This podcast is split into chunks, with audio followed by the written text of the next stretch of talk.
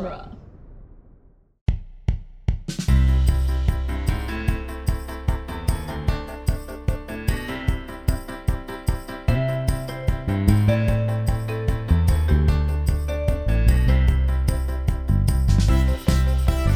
Hello, everyone, and welcome to the Protagonist Podcast, where each week we look at a great character and a great story. I'm Joe Dorowski, and this week we're not talking about a great character, a great story. We're talking about lots of great characters. We're playing a game, and joining us for the game is returning guest, Mav. Hey, how's it going? Welcome back, Mav. So great, glad to many have you great on. characters, some great stories.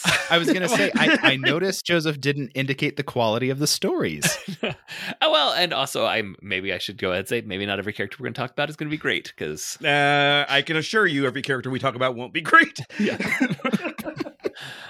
Uh, so producer Andrew is here to help guide us through the game, which we are going to call I I settled on X many X Men. X Men. well, I don't think we're going to top that. So we're going to call it X Men X Men. The way this game is going to work is that producer Andrew has given us is it seven total scenarios? Seven scenarios? Yeah, seven seven X Men based scenarios. and we had to choose a team based on character types that he also gave us.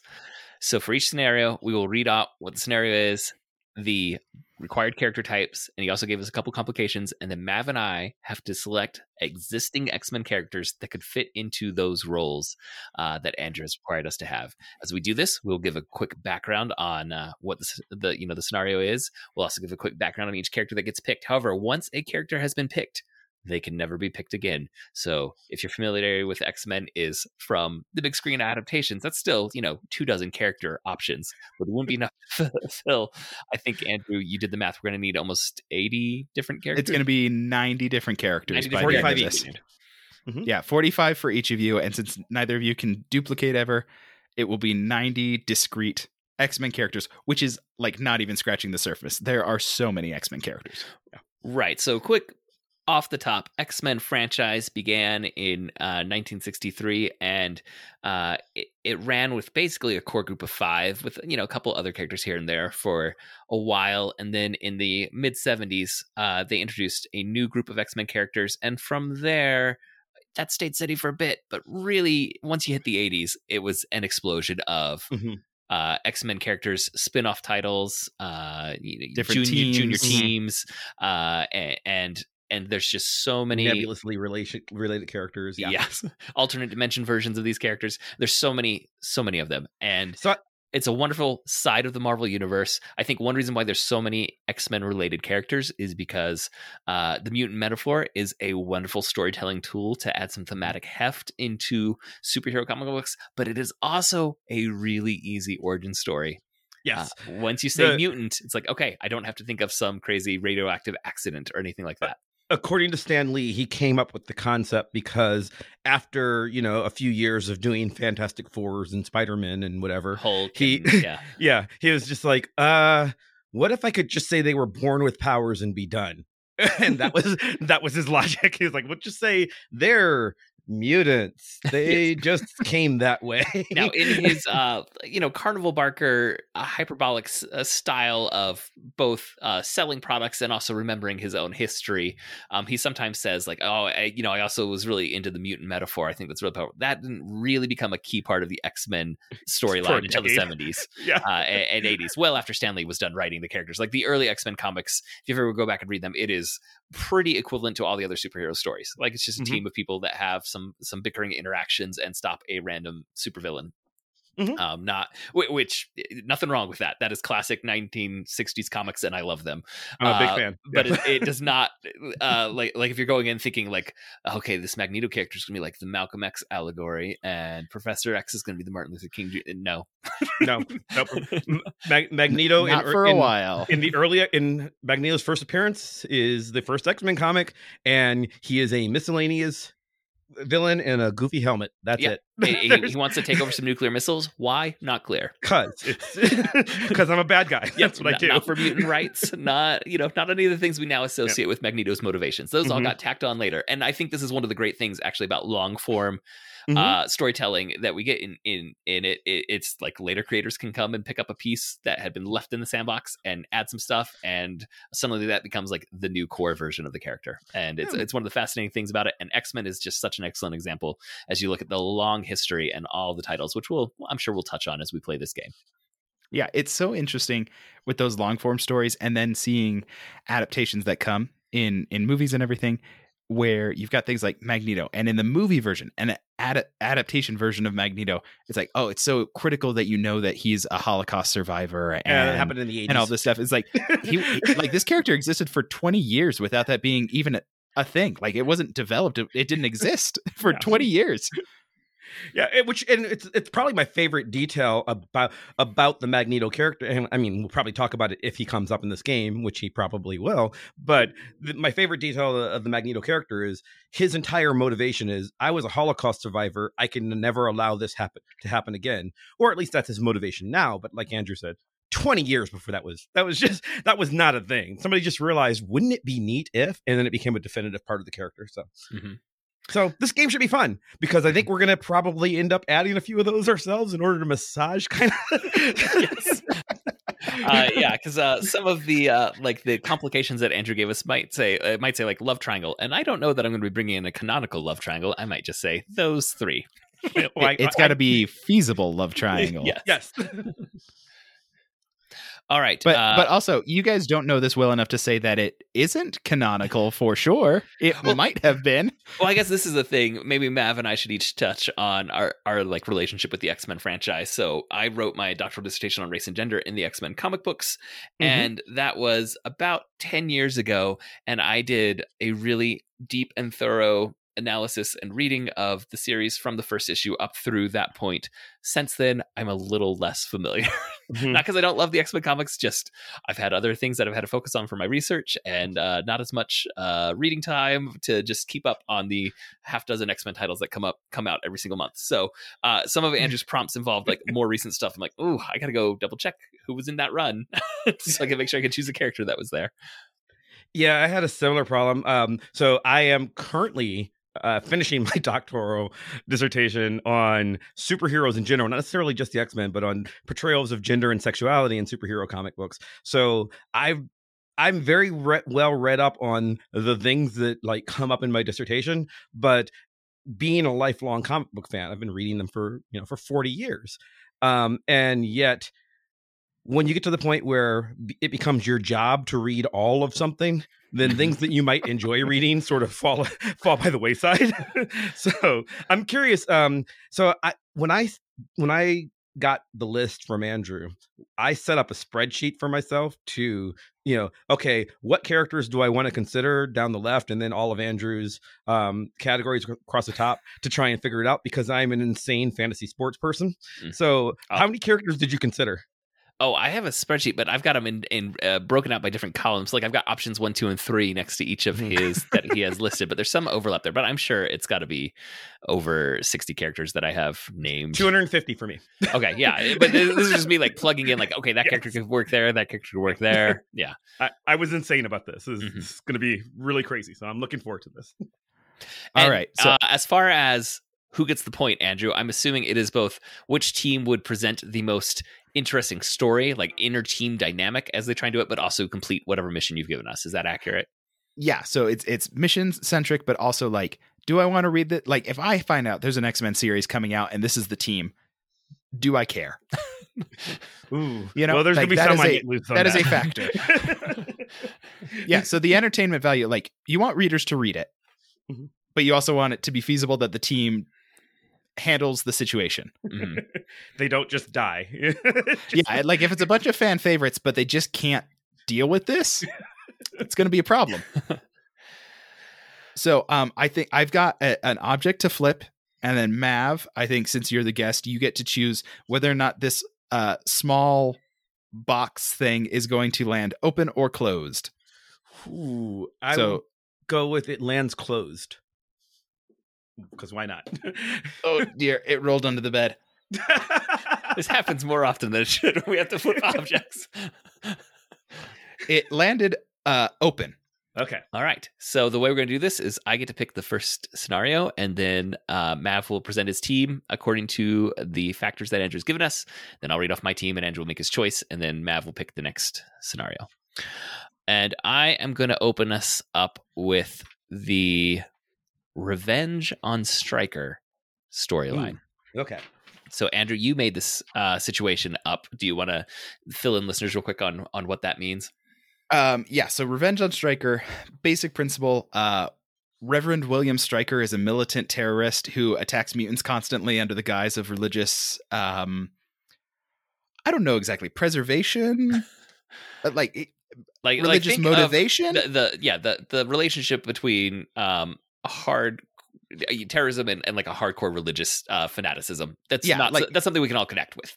We've Yeah, seen it. you know, Christian extremism, extremism used to uh, attack a minority group.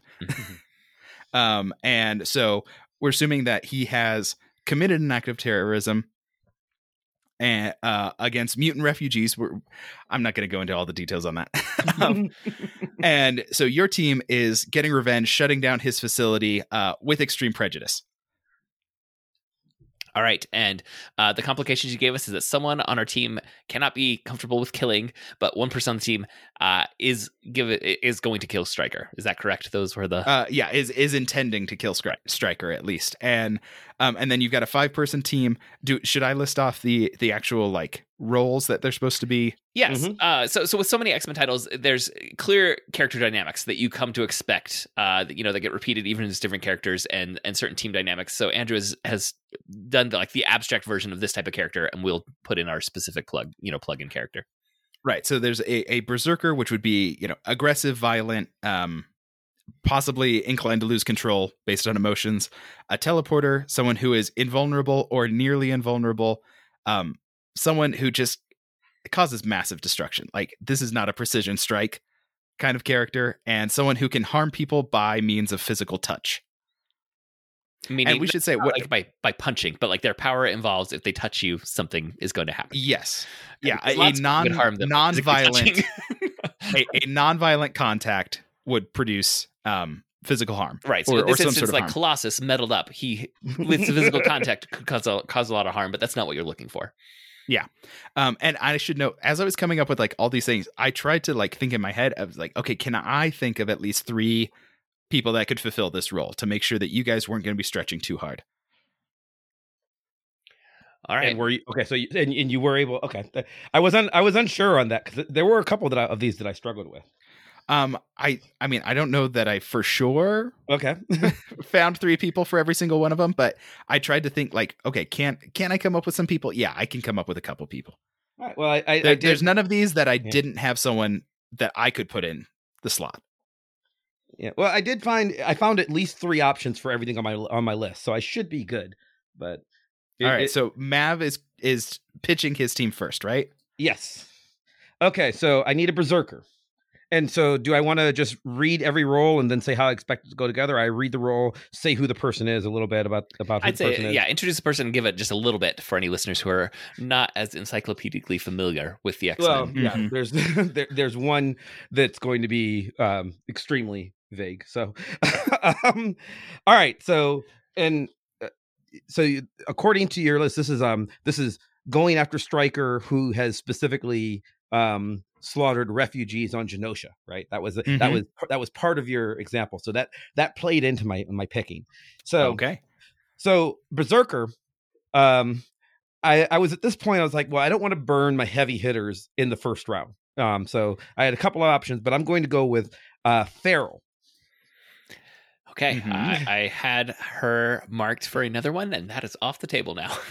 In this round, even. Oh wow. Uh, not for this, not for this particular team set. oh, okay, okay. But but she's she's got like we neither of us can pick Feral again in this game. Right, Yeah. right, right. Yeah. So uh, yeah, so I had Feral, and Feral is my berserker. Uh, Feral is exactly what she sounds like. She is a uh, she is a Rob Liefeld and Fabian Nicieza creation for the comic X Force, originally a villain, but hero and villain are kind of nebulous in the X-Men universe. Like people just kind of float onto float in and out of the team. So um Feral is um kind of a werewolfy kind of character or a werecatty kind of character. It's kind of vague as to which as to which, but she's she's furry, she has claws, she kills stuff. Mhm. Um and she's got, you know, definitely got berserker rage, you know, issues. Um now my teleporter I had a I had a long list of possible teleportation um that was that was easy and uh, to, to come up with. And it was more that i that like I, I couldn't decide which one i wanted to go with. And i think all right well i'm going to tell you what my alternate was. My alternate was lila Sh- lila Sh- cheney which um but but i but i'm going to leave her and i'm going to go with cloak of cloak and dagger fame.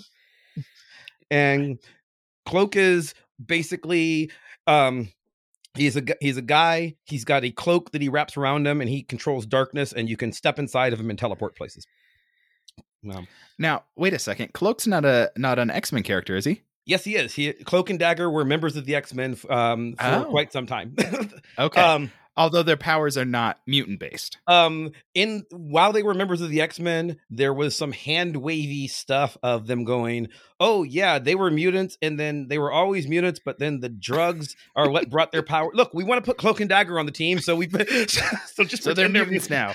that's exactly what happened So- Okay. so valid, valid going uh, storytelling technique. yes i believe dagger was actually on the team longer than cloak was but um but yes um cloak and dagger but i'm not taking dagger i'm only taking cloak because dagger can't teleport Now, Okay. um my invulnerable slash nigh invulnerable character this is lifeguard um lifeguard is I, a- I know lifeguard. oh I had lifeguard on my list. Okay, that was Really? that too. I That thought, is a I very- thought this is Lifeguard is deep an obscure and safe. character. Yes, That is exactly. yeah That is, lifeguard like- lifeguard was lifeguard i was like i actually didn't think this was this was going to come up first i was like well by the time we get to the stryker one i'm going to be needing to pull from the pull from the ditches so, so lifeguard was one of those lifeguard's power is she is a literal lifeguard like as in you know saving people on the beach but her mutant power is she sort of evolves to protect people in the way that she needs to at that moment so she's Yes. often she's often invulnerable sometimes she can fly sometimes she has laser eyes um it, it depends on But- what she needs for that moment but Whatever she is- she needs to do to protect lives. Right. And she is very anti-violence and killing, so that's my she would never ever ever ever want to kill kill Stryker. Um so that's who I'm picking for that one. And then my mass destruction with no finesse, Richter. Richter Mhm. Yep, that, that checks that box.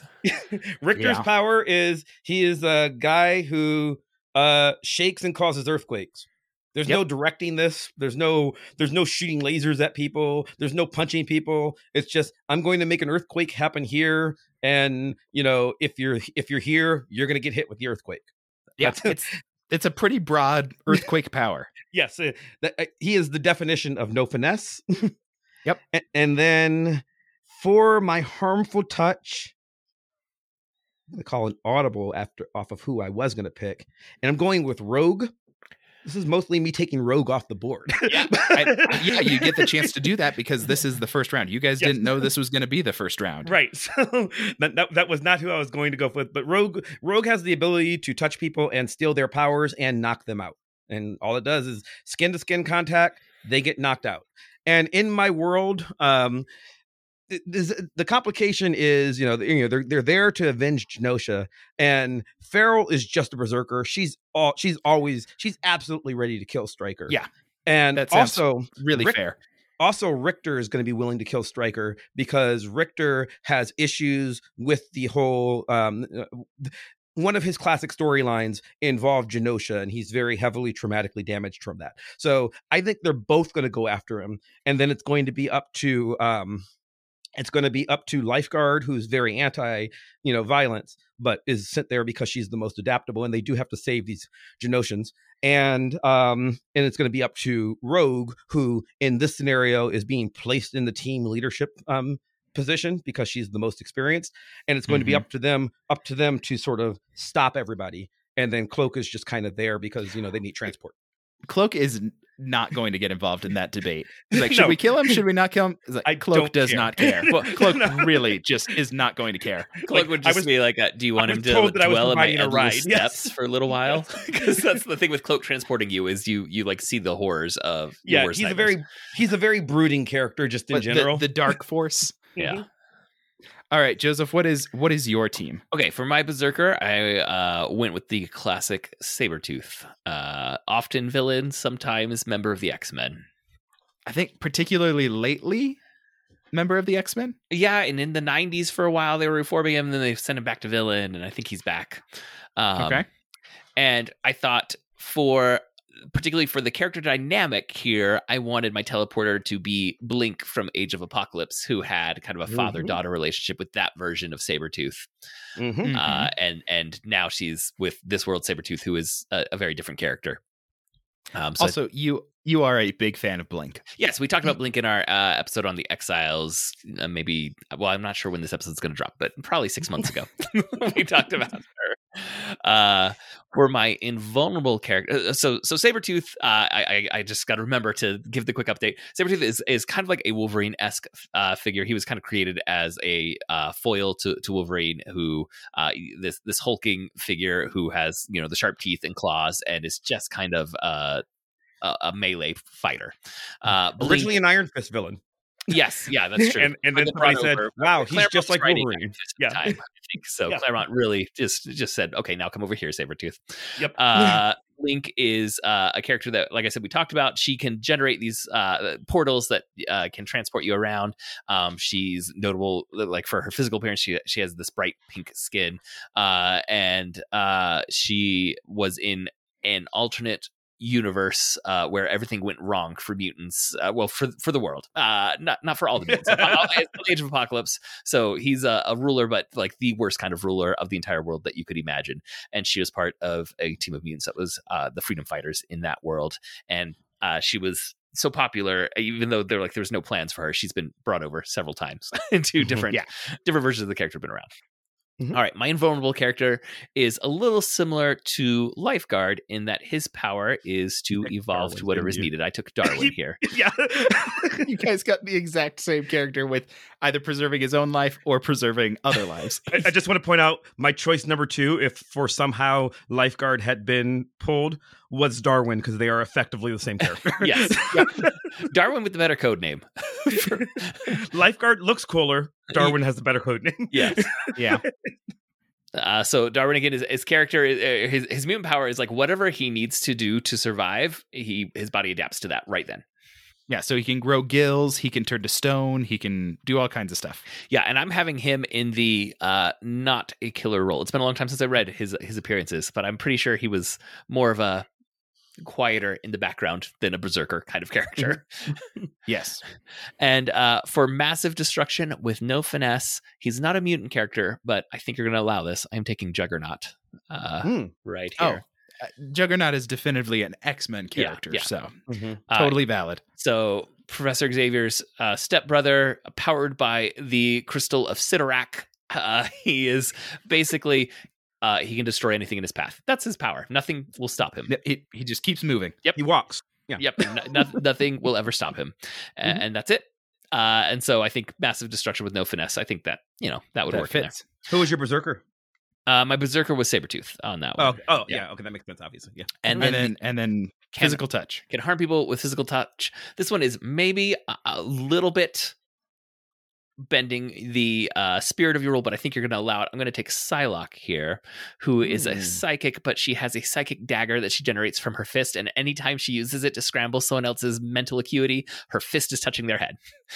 Yes. and there's a glowing pink dagger going, uh, you know, from the edge of her fist and appearing on the other side of their head, and it just scrambles their brains for a while. Betsy Braddock. Okay, so I Okay. to- And then um that was another round for me. So I. and then Joseph, you're so um who is supposed to kill Stryker in this scenario? Uh, that would be Sabretooth. I'm definitely sending Sabretooth on that mission. Although I also I do think Psylocke would be happy. She'd be comfortable with that. Mhm. Um okay, and and uh not a killer would be Darwin in this case. Yes. Okay. And so uh Mav, run me through your five people just by name. Uh, by name, they were Feral, Cloak, Lifeguard, Richter, and Rogue. Okay. Um I'm going with Mav on this one. Oh, how dare you?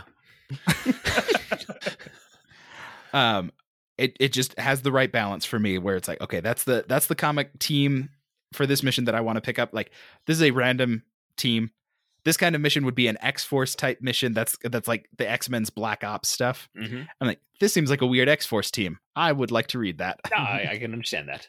I think Mhm. Mav did assemble a fine team there. I dare say the second best team we've heard, but that's my opinion. All right, Mav, you get to choose the uh, the scenario next, and Joe will uh, pitch his team first. Maybe pitching the team first makes a difference. Yeah. Yeah, I, I, I just kind of, I kind of love that he just picked Darwin when, when I was like, okay, which it's gonna be one of these two. And- Honestly, not the kind of characters I was expecting for your invulnerable. I assume you guys are trying to save Colossus for something else. um, uh, no comment. No, maybe. yeah, that- And I, I Colossus personally.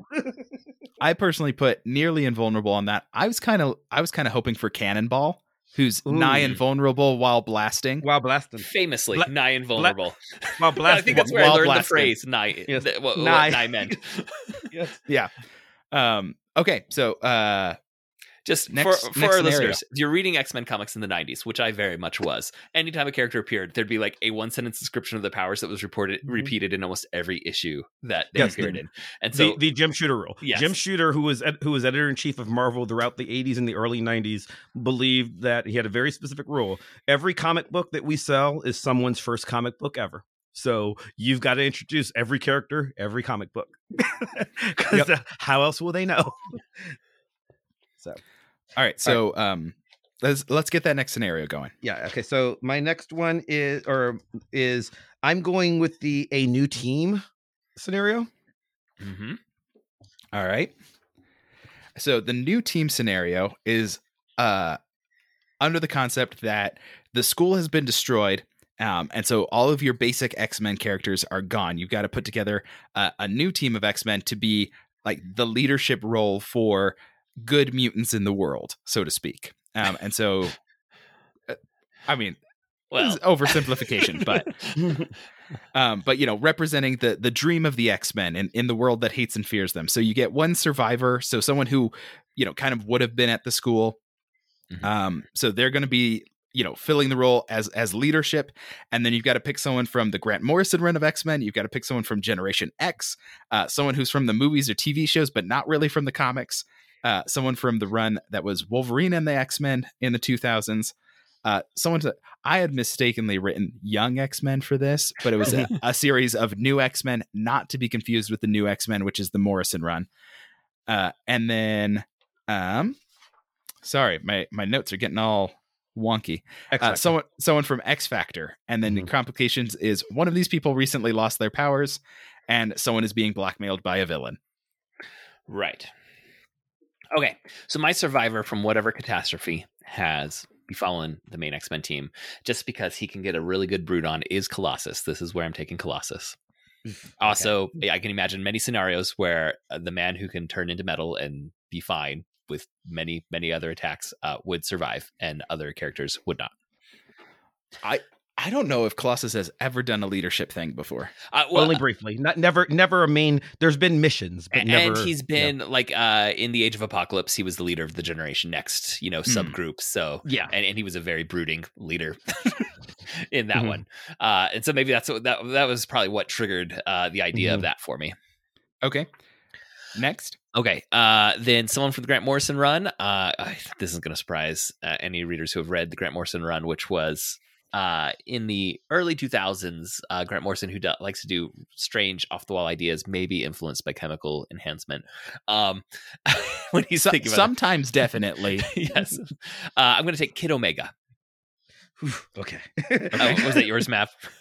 Uh no, it wasn't. But Okay. um I just got to make some adjustments later on. That's all.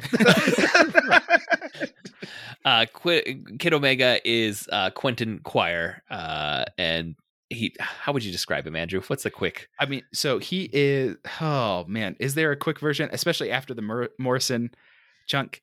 He's Um, a- he He's a He genius became- level telepath and a jerk, just the worst Yeah. person ever. Yes. yeah, like he he was big on mutant superiority while Mhm. being part of the X Men, which is not always a, an easy move. Yeah, he's he's the he's the one member of the team that everyone is always giving the side eye to. Mhm. Yeah, it's like this guy is practically a villain. yeah, how are you not a villain? Is it comes up a lot. Um, but okay, and but very powerful. Yes. And I think uh, in this scenario where like they're having to form a new team of whoever's around, that's how Kid Omega gets on. you know, like he was he's no one's first choice.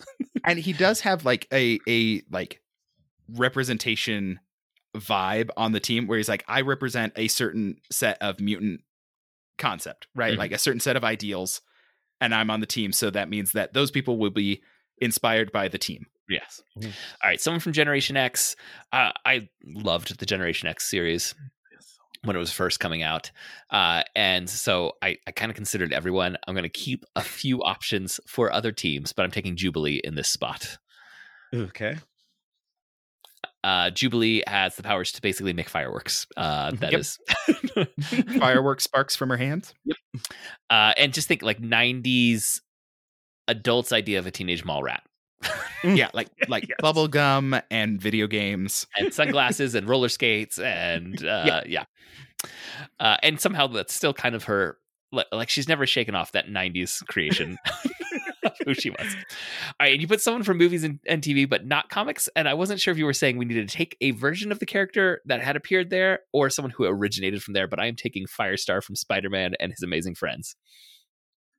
Okay, I, I read that there. I thought it had to be somebody who had never been in the comics, which that was this was the hardest thing that, on the that might have been too me. hard so i well, think it's one, okay I- if I it's Firestar originated in the cartoon. She was not a comic character. Absolutely, she came into the comics much later, but this that was the this was the absolute hardest pick for me, and I will absolutely allow it. But Yeah, uh, yeah, but I think that's it totally was fair. the hardest thing on the list. But Okay. and and she has never been as important to the comic books as she was to that TV series. yeah, they keep trying. She was an Avenger for a while, even she's Yeah. yeah. she's been an X Man.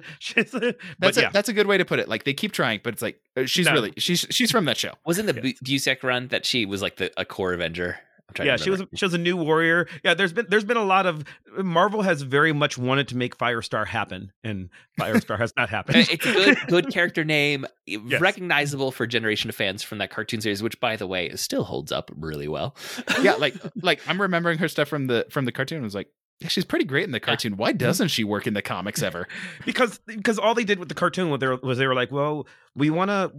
What if we just gave Mary Jane Watson powers? that was that was her entire character in the cartoon, Mhm. and I I enjoyed the cartoon. It's one Yeah. of the things my It- early it's superhero. it's a good cartoon. Disney Plus. I've shown it to my kids. Uh, okay, uh, someone from Wolverine and the X Men. This is one of my favorite picks. I'm taking Doop. Oh, okay, that almost happened. I I did not take Doop. I almost considered that. Doop, good, good choice. Doop. So so think uh, the look of Slimer from Ghostbusters, yes, Yeah, and just floats there. maybe maybe a little bit more palatable than Slimer. yes, he's not an annoyance. Just there. and he does like he speaks a weird language. Mhm. yeah, he's actually relatively reserved. He doesn't really cause trouble or anything. Yeah, no, no, Yeah, not he- at all. Not but he- the, yeah. But he's there. He's around. and, and there's something that really seemed to have endeared writers with Doop. The idea of having this character that's just always floating around.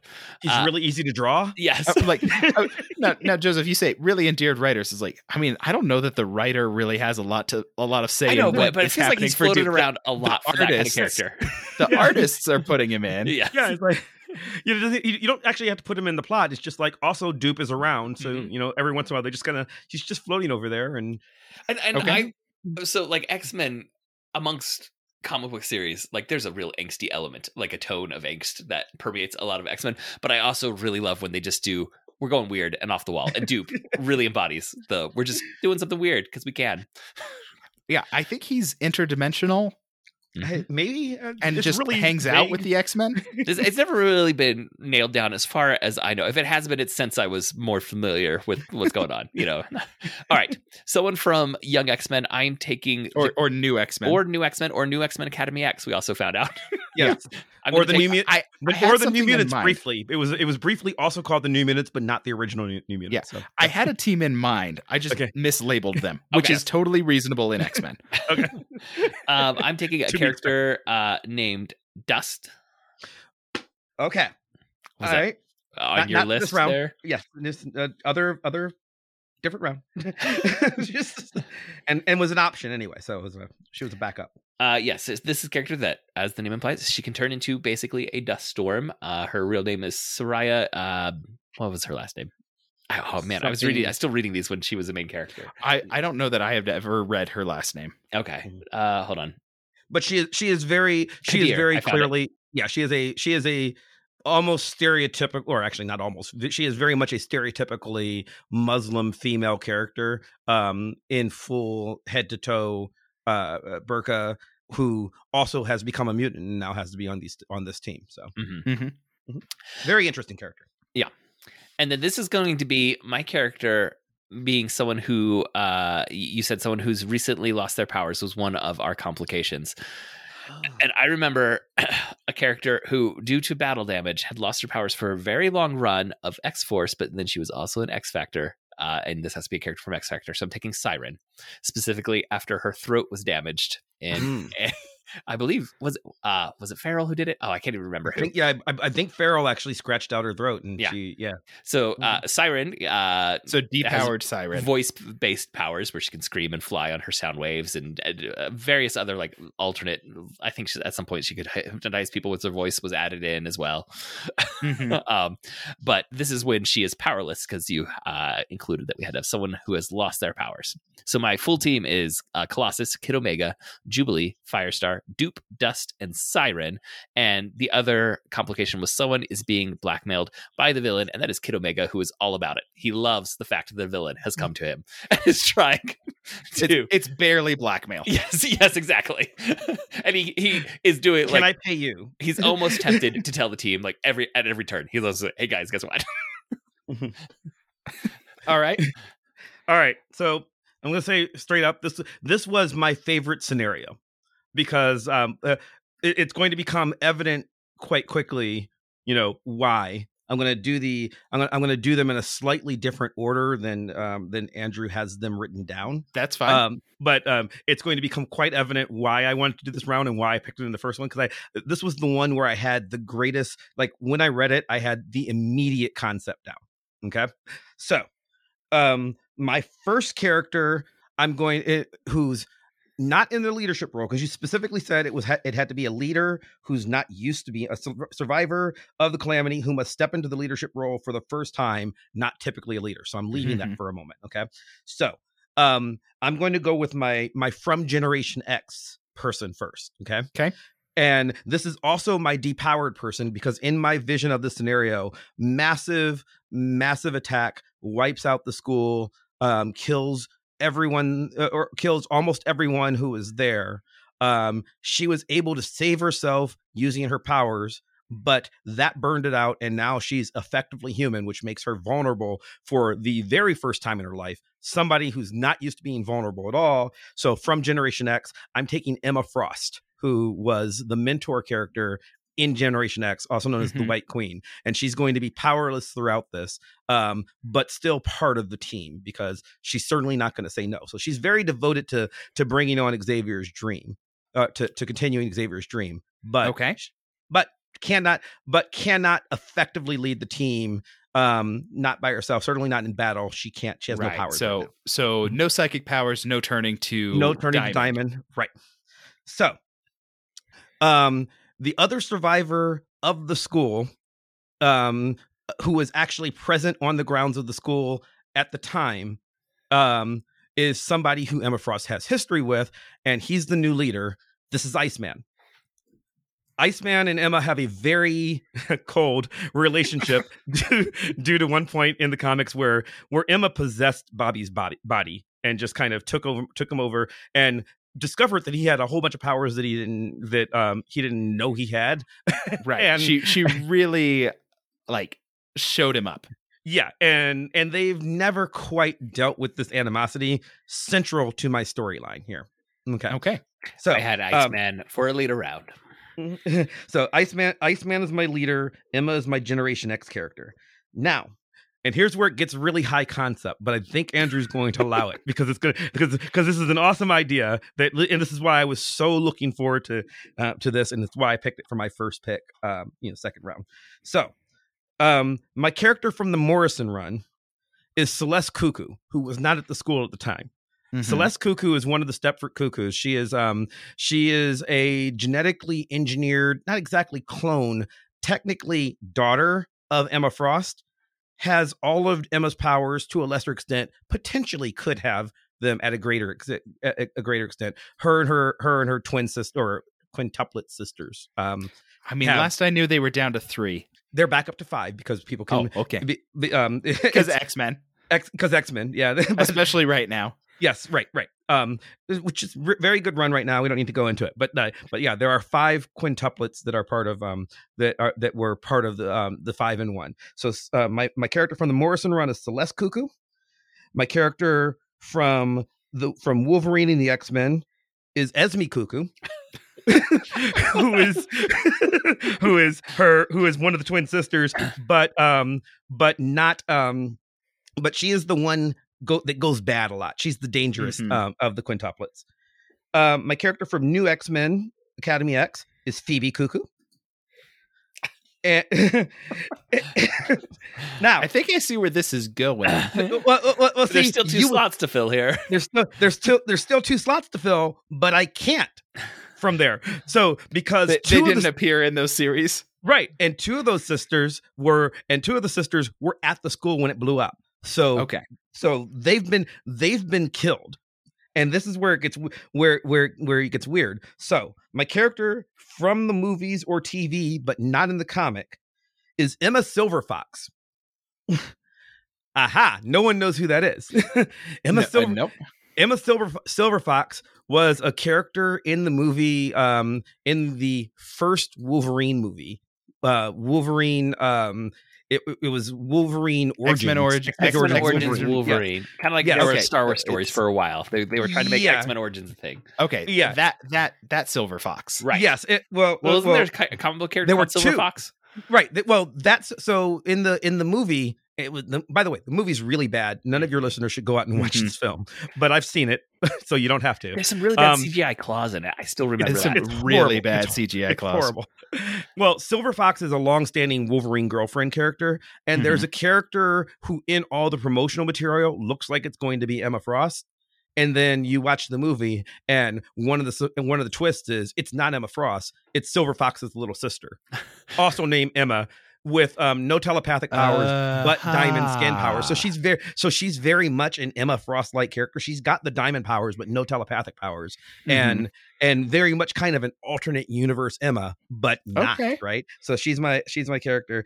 And then um again, two of the two of the uh, of the cuckoos were dead. So then my from X Factor is from the current run of X Factor. I'm taking Rachel Grey. The displaced from the future um, daughter of Mhm. Jean and- of Jean and Scott Summers, sometimes Phoenix, um, who does not get along with Emma at all.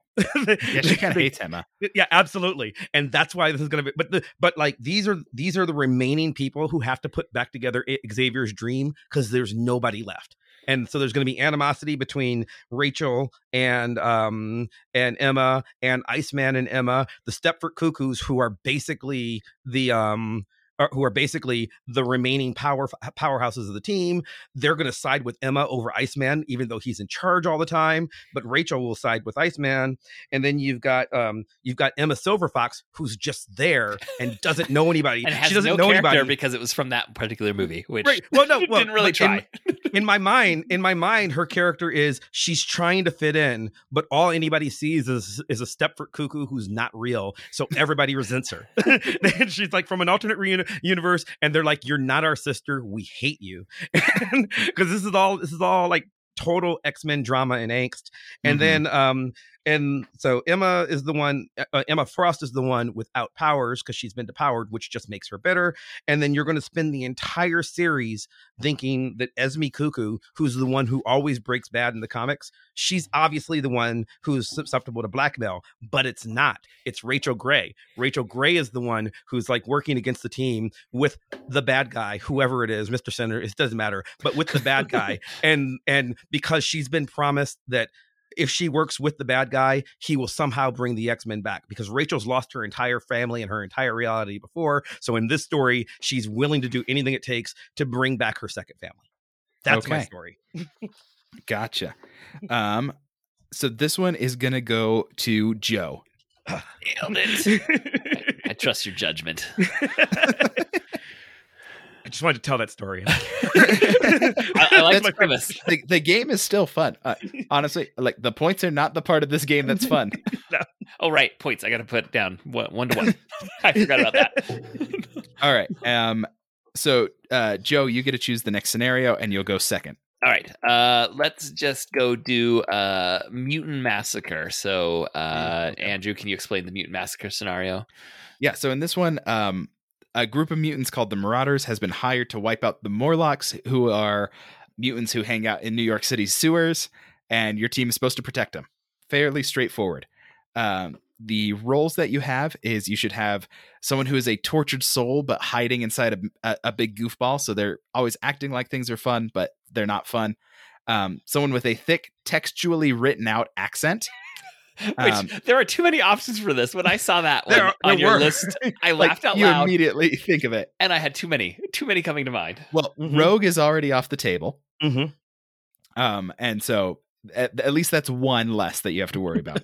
um, one of Wolverine's younger female proteges, which again, there's a handful to choose from. Not a huge shor- shortage there.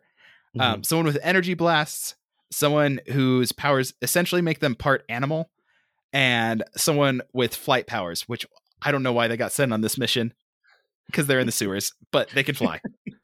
now it doesn't mean ha- it, it doesn't have to be their only power, but they have to have flight. Mhm. Right. now, Um, one thing I just want to say real quick because strange relationships are part and parcel of the soap opera dynamics of Mhm. superhero stories. Wolverine often has these young female proteges, but it's always father daughter. For some reason, Yeah. they, they will never cross that line with, with Yeah. the Oh yeah. Wolverine Yeah. I, protege. I, He- I read this he to not be one of his girlfriends. This is one of his one of his uh, his surrogate daughters. like if you see the movie Logan, that's the relationship that they're playing on, and that is borrowing from many versions of this. Yes, there's like there's like six of them at least. Yeah. Mhm. Um, and he, you know, he toughens up someone who would otherwise be too bubbly. Mhm. Um, and they kind of soften him a little Yeah, bit. she humanizes him. Yep. Yeah. That's Um, as for complications, someone is going to choose to stay with the Morlocks, and one team member will functionally adopt a young Morlock who lost their parent figure. okay. So, uh, Mav, you get to go first. Okay. My tortured goofball. I'm going with strong guy because I like obscure.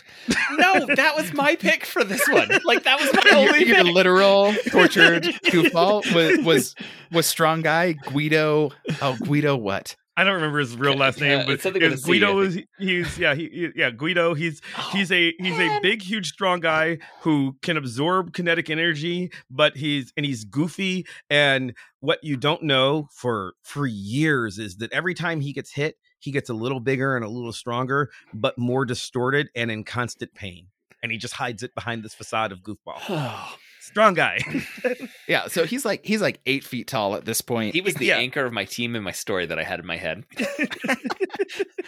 All right, that's the Okay. first like like true, uh, true steel. Yeah. yeah 'cause that was that was in this round okay All right, um my thick accent um and i hope this is allowed because otherwise i'll have to i'll have to option out but um so i'm gonna go with m um m Uh, is yeah, M- Monet. Saint- monet is Saint- Saint Saint Croix. Saint, Saint Croix. Saint Croix. Yeah. yeah. Yeah. C R O I X. I'm not sure Yeah, the pronunciation there. It's it's a vague French yeah accent. she's right? vaguely she's Yeah. vaguely french and aristocratic Okay. Well, she was a first choice for me in in another round, but she's Okay. gone now. Okay, all right um, Now- and and she's she flies in is super strong That's about it. Yeah. yeah and and, invulnerable and is super arrogant. Super arrogant sometimes might maybe be telepathic but also maybe that's her little sisters who also might maybe be her there's a lot of vagueness that goes with the m And character who might but, uh, also maybe have been a different character in Yes. Generation X.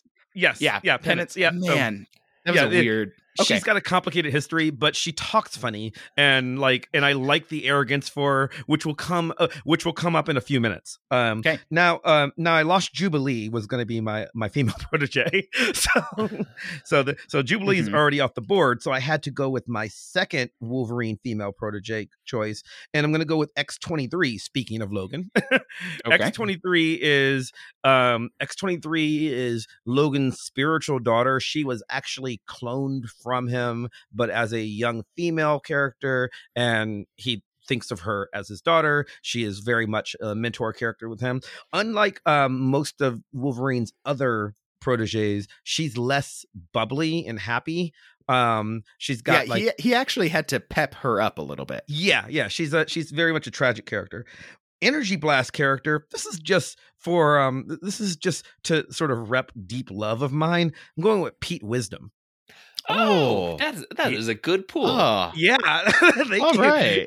Yeah, Pete Wisdom is a British guy who essentially he shoots energy beams but uh, but Yeah. he's but but they but they always um explain it as he has the power to throw energy knives from his fingertips how Yeah. this is different than any other energy blast is never quite clear but um but but he throws plasma knives and they shoot out of his fingertips they don't look like knives at all it he, he shoots lasers Yeah, from yeah, his fingertips. I- I- yeah. they Mhm. definitely count as energy blasts. Yeah. Mm-hmm. And um, so he's my energy blast character. Um, my part animal character. Now, now I, I've got a backup. So um, so and because I wasn't sure what was going to happen here, but I'm my my first choice because it's hilarious is I want Devil Dinosaur. Devil All right. Dinosaur. Is Who the Lefser was- mutant? Uh, Devil Dinosaur is a mutant, oddly enough, but he's he's never been an X Man. He was a fallen angel, um, which was an X Men an X Men spinoff team. It was mostly a spinoff team of former New Mutants, and then it also had Devil Dinosaur and Moon Boy, where they found out that that Devil Dinosaur is a mutant that he was a mutant dinosaur that made him bright red and actually super. I was going to say superhumanly, but super dinosaurly intelligent. Well, this is in. You are in. Do it. All right. All right. Okay, so so yeah, so Was so that Devil Dino. th- that miniseries? Does it involve Vanisher selling drugs? Oh man. Yes, that yeah, yeah. Oh, yeah. okay. you you remember Fallen Angels? That's right. yes, Devil Dinosaur, and my backup here because I know, and I, I don't mind saying it because I. It, you know, if Joe is going to pick this in a different round, then you just deserve to win. My backup was going to be Bird Brain, which is a character nobody remembers. Bird Brain was a, Ah. was a new unit for a while. Oh, I don't, I It don't. sounds vaguely familiar, Yeah. but I can't. I can't Yeah. place like No. any imagery for it. There's nothing. It, he does not matter. So I'm going to go with Devil Dinosaur, be, mostly because I thought it would be cool to see Devil Devil Dinosaur trying to. I mean, by the way, for the rest Navigate the Devil sewers. Dinosaur is just a Tyrannosaurus Rex, That's and just right. Yeah, he's watching like him twenty. try- he's like twenty feet tall. Yeah, and just watching him try to go through the sewers just seems great to me. Mhm. I don't care about the point. I just want this image. I want an artist to draw this for me. Uh, Okay. And then now remember, I had uh, I had my arrogant character with the thick accent of M. So my flight character, just to play off the arrogance of M, is Namor. Namor, the Submariner, sometimes X Man. Yes. Yep. And also extremely arrogant. So they've got to go rescue people while um while continuously fighting over who the actual leader of the team is. and and, and meanwhile- Namor canonically a mutant yes, and um, canonically has been part of X Men teams. Yes, yes. So, uh, so Namor, and then um, the one who's um, the one who I who I think is going to stay behind ultimately, and I've gone back and forth. I think ultimately I'm going to have Pete Wisdom stay behind just because it's unexpected, but he's just going to feel like he needs Pete Wisdom. Um, every everything else about him, he's he's basically a British secret agenty character Yeah, um, who he's, he's a to be a super spy. but he also just really wants to help and he's going to see people need to be do- who need his help and he's not going to go back with them that's my that's um that's my um that's my my in my head that's what happens and then um the character who becomes the adoptive parent and takes somebody back to the school with him that's namor because it's uh, because Namor is going to uh, Namor, as arrogant as he is, always you just always find out he has this little soft spot to him, Mhm. and so there's going to be like just a little kid. Maybe they have fish powers, and they just need his help, and and that's Okay. and so so that's that's Namor. All All right. right. I was so confident in Strong Guy being my. You didn't have one ready? I had just kind of thrown in a second one. And it depends on who's writing him if this is really a key dynamic, but I think you're going to allow it. I'm going to take Beast in this spot. Mm. Uh, not in every writer's version of Beast is Mhm. the Evans, but for many, he is the Mhm. affable, goofy, always making quips and jokes. And then when he's alone in the room, he's gazing at the mirror, wondering what's happened to his life. Uh, okay. so I'm taking Beast as the tortured soul who pretends to be a goofball. But again, if you, if you have a different writer, he might just be straight up scientist, absent minded professor type. He, he's been fairly malleable through the years. Right. Uh, and so Beast, just for explanation, super smart, just naturally so. That's not his mutant power. His mutant power is um super agility and acrobatics. Some increased strength, but he also be well, okay, canonically because he drank a serum he invented. So maybe question the super smart thing. He has blue fur all over his body. Yeah. Okay. Uh, Um thick accent? uh, okay. There are so many options here Oh, for God, yes. the thick accent. I think that more so than any, out. any other comic books. This is a this is an X-Men thing. Yeah. Mhm. hmm Uh, particularly like in the in the Claremont run, he was very big into having an international team, and you knew the that Colossus was Russian because of how the dialogue was written for Colossus. Yeah. He has Voici moi. steadily, he has de- steadily become like Colossus's accent is gone. Mhm. But I th- I'd say most of the other accented characters have kept them. Mhm. But I'm actually going to go with uh, the American Deep South accent of Husk. Well, any of the Guthries would have worked here, but yeah. Uh, You've got options. yes, Mhm. But also you wanted Husk on your team. I did. Yes, so she's a character from Generation X who has the power to rip off the outer layer of her skin and a different material that is still like flexible and functioning as a human body for her uh, exists underneath. Um, so like maybe she is uh she rips off her uh, her skin and diamonds you know di- diamond body is underneath and now she's invulnerable you know th- things like or that metal or stone or wood. I think at certain points they even started to say she could make gas, which was a little hand wavy of of it. But uh, yeah, yeah. So Husk is going to be my uh, accented character. Uh, Wolverine's young protege. I'm going to go with Armor, Hmm. who is uh, Hisako Ichiki. I went and double checked her name, uh, and she basically makes uh, like a robot armor pr- energy protection around her body. Uh, but it, it always looks vaguely like. Uh, like uh what, what are they called like the power Like a mech. yeah a mech It's like a Yes. mecha, yeah. Mhm. but Yeah, it's always just so- energy protection around her Mhm. all right for energy blast i okay i've got two. One is just one of my very favorite char- characters uh, also from generation x. I'm going to take him. I'm taking uh chamber. Yes.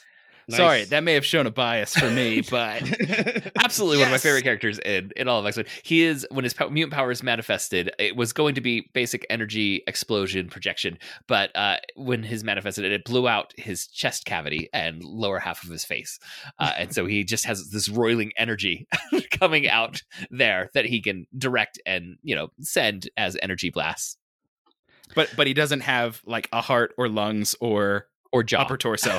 Yes. Yeah, he, he's conveniently psychic, but but send only. So he talks through. He's he's telepathically can speak to you, but he can't read your thoughts. Yeah. So Mhm.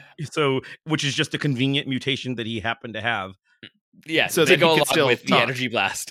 Yeah. Just Uh, destroying. Somehow still accented. Yes. yes, oddly. and I will say, I remember reading a novel of Generation X in which they had Chamber answer a phone. and I remember thinking, wait a second. And then they took the time to explain. This is the only thing I remember from this novel. I, I could not tell you the plot of the novel at all, who they were fighting, anything. But they explained that they had created a device where he could use his energy projections to make sound waves th- like shake the air in sound waves so he could speak into this device that was like a, a funnel around the phone so that he could t- take phone calls in the uh, Or they could have just had Husk answer the phone. Yes, I know, like, they could have had anyone else answer the phone. There's like eight people on that team. it's like occasionally in uh, comic books, Daredevil, who is a blind superhero, will like look at a TV to gather information, and fans are always like, "Wait, wait, wait!" like he can do a Mhm. lot. He has super senses, but he cannot look at a TV. You can't look at the screen. Yeah. but yeah, oh, Chamber, such a great character. That one moment from that novel still still sticks with me. Probably 20, 25 years later. I don't know. Um, powers that are part animal. I am gonna go with Wolfsbane. Um, Mhm. Another thick accent option. Another thick accent, also another broody character. I mean, not not goofball, but there's a lot of broodiness happening between Chamber and Beast and Wolfsbane uh, so far on this team. And then for uh, so oh, Wolfsbane basically think uh, werewolf by choice. Uh, with Yeah. you know powers just turn She gets to be werewolfy when she wants. but uh, also she is um very religious and not okay with violence. But in her werewolf form, she's always committing violence, and it leads to all sorts of issues uh, with with her. She's she's a very guilty werewolf. Yes. Mhm. And for flight, I am taking the character Pixie, um, who uh, is uh, what is Another another Wolverine protege. Oh, that's Mhm. true. She was. yes. Uh, um, Megan Gwynn. Uh, she has kind of like butterfly wings, mm, kind of think. Um, Or um like dragonfly wings. or, or Depends on who's drawing it. Sometimes butterfly, sometimes dragonfly. and, and also sometimes like. Tinkerbell, like, you know, fairy glowy wings. Just Mhm. she has pink hair that's good- that's beautiful, Mhm. and um, you know, maybe it was going to be on my list, but you know, apparently it's not. I mean, I'll I'll say like I had her in mind as a candidate for another category. So Yeah. Yeah, Eh, some of my choices at this point are like I've got to get this character before Mav gets this character. you got to ruin Mav's team. He's got too many options to back him up. I don't have enough. Um, okay, and who's staying with the Morlocks and who's adopting? Okay, uh, Chambers going to stay with the Morlocks. He definitely. Uh, uh, So the Morlocks are are mutants who, um, often because of their physical features, just feel like they can't even try and belong. And Chamber is so yeah, they feel they feel everything. rejected. Uh, So Mhm. broody about everything. He's practically uh, in that position as he's part of a team. Uh, and so Okay. I think he'd feel more at home with Morlocks. And the one who is going to adopt a Morlock is going to be Husk. Hmm. Okay, So you're breaking up Jono and Paige. Uh, yes. Oh, th- that's a moment of drama for sure. Okay. Yeah, is when they- they walk away. The choice. Uh, like like Husk will have said, "I'm taking this child," and Chamber's like, "I'm staying," and she's like, "Well, what?" Okay. like this I is mean, the so start of our little family for- unit right here, Chamber. for, for, for the listeners, they were a couple in the Generation X days. They have not been in a couple in comics probably for 20 years, but they belong oh together. maybe in my thirty mind. years. Yeah, I don't like know. when was Generation X really coming out? yeah, I don't know. Quite some time ago, but like they they were a couple and have since both dated other people in the comics. Uh, But but in some instances, they very problematically. I'm Mhm. looking at you, Husk and Angel. During It's a Chuck weird one. Austin's run. There's so much wrong with Chuck Austin's run, and that's one of those Yes. things. All right, now since uh since Joe at second, Mav, I need you to just run down your your character list one more time for me. Sure. Uh, Strong Guy, M, X23, Pete Wisdom, Devil Dinosaur, and Namor. This is really tough, guys. I'm fighting between my love of Generation X characters and like Pete Wisdom and Devil Yeah. Dinosaur. Andrew, I don't want to sway you, but I kind of pushed a lot of chips in on this one, knowing your particular taste. I mean, I'm not gonna lie. Like, if they tell me that Chamber and Paige are both in that book, I'm like, I am buying that book. Now, And Mav's so, Devil like- Dinosaur is a really strong pick too. yes, I like. I think I think Mavs is gonna be more popular overall, but it's like, but I am definitely buying Joe's. So this one's going Joe for me. okay. Oh, that, I, I mean, I was not expecting to. Again, I wasn't expecting to win that round. I just wanted to. I wanted the visual of Devil Dinosaur trying to fit through the sewer. I- That was- I, I picture that on the cover of one of the issues. I'm like, that's pretty good. I, I mean, that was the rest of the team was built around that concept. well, I- in, in my mental image, like Devil Dinosaur is at the front, and at the the side of the you see like squished faces of the other People team, just trying, trying to to- be as thin trying as to- possible. yeah. Yes. and and Namor is just irritated, right? that was Uh, yeah. All right, uh, Joe, you get to check choose the next scenario. Okay, uh, I'm gonna go with one of the No, most. wait, wait, wait, wait. Do, um, Joe chose that one, didn't he? Oh no, I did. Yeah, Yeah, yeah, so yeah, Mav, Mav's Oh, choosing you're right. one. You're right. Yeah. Mav's choosing. Yeah, because I because I I had um gotten ready uh, when when when he was Okay, talking. you're you're you're all set for it. yeah, and I've lost my spot. Um, it is the um it's I don't remember what you call it. It's the it's the last one. It's the school one. Um, I The think I called teacher- it freshman year. Okay. Yes, freshman year. There. yeah so so i mean this is a classic x-men pitch right it's like okay like new school year we're going to have a bunch of new students and all that sort of stuff um, and so in this case it's really about the teachers though so you need to arrange a team of people to act as teachers and faculty um, so they've got to be the, the mentors and everything um, because we're going to introduce a whole or- bunch of new kids. That Yeah. Every time they do this, it's all new kids at the school. Maybe you throw in one character who's a teen, like Jubilee or whatever. Mm, yeah. but everybody else is brand new. Yeah, and so um, the, your big thing is getting the teachers in place for this one, and credentials are not required um, in this case, but like a lot of these characters are probably going to have histories in the subjects that you're supposed to have them teach. Right. Um, and so basically, you've got eight different uh, roles in the school. So you need someone to be a mentor or counselor, someone who's going to teach science, someone to teach magic, someone to he- teach history slash potentially including time travel stuff. Um, so it's it's like alternate history realities. I don't know. Um, social studies, combat, and teamwork in the danger room, and someone who is sending students on missions. Um, so the non-field team leader, and some reformed villain who should probably not be involved in any of this. but is but inexplicably is. Yeah. Um, it's like why why did this person get brought in? Um, for complications, uh, someone needs to be a gruff character who takes one of the young students under their wing, a la Wolverine, as previously discussed. Um, and one person needs to come from a different reality or timeline, like the Ultimate Universe or Age of Apocalypse or Days of Future Past or whatever. You've got options. There's a lot of options there. All right. So, uh, okay, my mentor counselor character is going to be Dr. Cecilia Reyes, who Huh. I think Okay. deliberately never took a code name uh, and Mhm. never really wanted to be part of a team, but also everyone needed her all the time. uh, she's a medical doctor, so she did a lot of stitching up of, of X Men, and she could create a. She would automatically create a force field anytime something was threatening her. So, uh, and any like projectile or energy threat that came towards her, a force field appeared uh, and stopped it. And but she couldn't like control her force fields, uh, or at least never even studied enough to do What- it. What does she appear in? Uh, she was in an X Men run in the 2000s. Yeah. She was in the New Mutants too, I think, and then she was a she was an X Man. I think she's a Muir Island X Man too. maybe in the and then 90s. in Uh, the nine yeah 90s and, and then again in the 2000s she's she's very frequently a hanger on like um like even after she leaves the team when something happens and people are injured call in dr reyes she's Right, more she- often like the the gratuitous and by doctor i mean she's one of them them their omni specialist doctors like she she performs she performs medical services um you know Okay. maybe it's psychiatry maybe it's surgery you know she's a doctor Yeah. because they're all qualified for all of it Mhm. Okay. which is going to come up in a moment. So save that idea that these doctors, because the, the one I'm going to have teaching science is going to be Doctor Nemesis, um, gosh. who Your your general practice scientist. yes, exactly. I'm not sure what he's a what the doctor is a reference to, um, and uh, so Doctor Nemesis is I believe actually like was a very obscure Golden Age character that then got pulled into the X Men and yes is kind of just a uh, an all around. If you want a genius who is kind of dismissive and smart alecky towards everyone else, that's that's Doctor yeah, Nemesis. He is, um, yeah, But uh, he'll- he, he, he would have been one of my teachers, so I'm just. Oh, you're, So, you're like- right now. He- He'll build you a submarine. He'll, you know, fix up your jet. He'll he'll do science.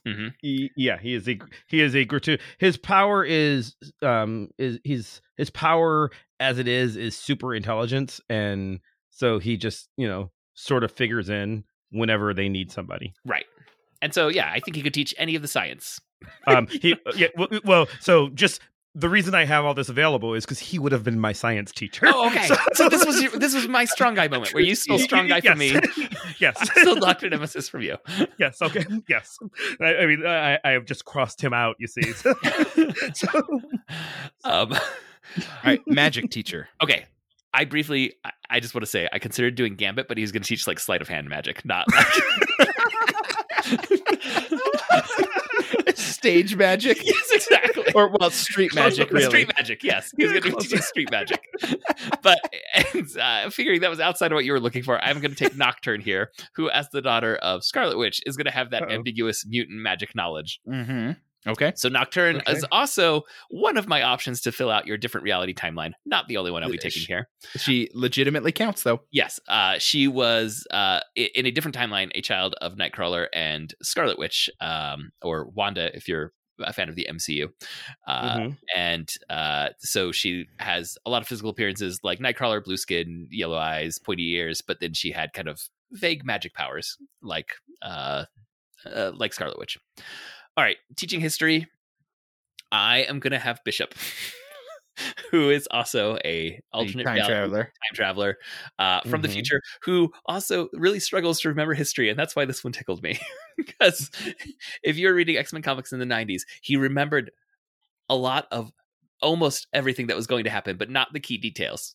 so he uh he came back from the future and is like one of these x-men is uh is going to turn on the team and cause the destruction of xavier's dream which one? Oh man Don't remember. I just know. I just know one of them does. yes, and I'm going to distrust all of you. um, and, and- and okay, teaching social studies. This was a weird one for me to try and work in. Like, uh, who has expertise in social studies?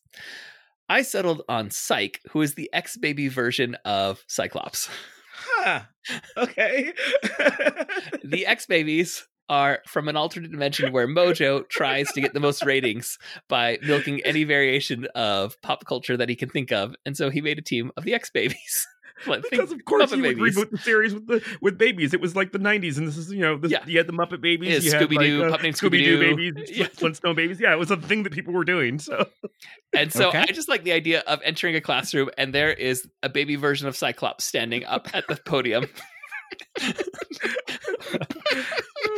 and, and he will not take any guff from any student. He is not having it if anyone cracks a joke. He is super serious, but he is a baby. All right. Uh, teaching combat. This is going to be my fourth in a row that would fulfill your different timeline or alternate reality character. this is going to be Shatterstar. Gosh. Shatterstar and his stupid sword. who is one of the embodiments of some bad storytelling t- tropes from the 90s of uh, characters with mysterious pasts uh, and uh, super competent with weapons uh, and very obscure power sets. Uh, Mhm. much like much like Feral, this is a Rob Liefeld creation Mhm. where not much You can thought tell. was put into it. It, it is literally every uh, even less so than Feral. This Yes. is literally He was a just character there. out of Liefeld's brain. It could have been in Youngblood, could have been in, in X Force. Eh, whatever. Um, And when I- Andrew now- said those stupid swords, I want to describe. He had swords in which two blades, but not like Darth Maul, two blades, like They're- they're just, just two parallel two blades sticking straight up from the same hilt. Why? Don't know. because Rob thought it looked cool.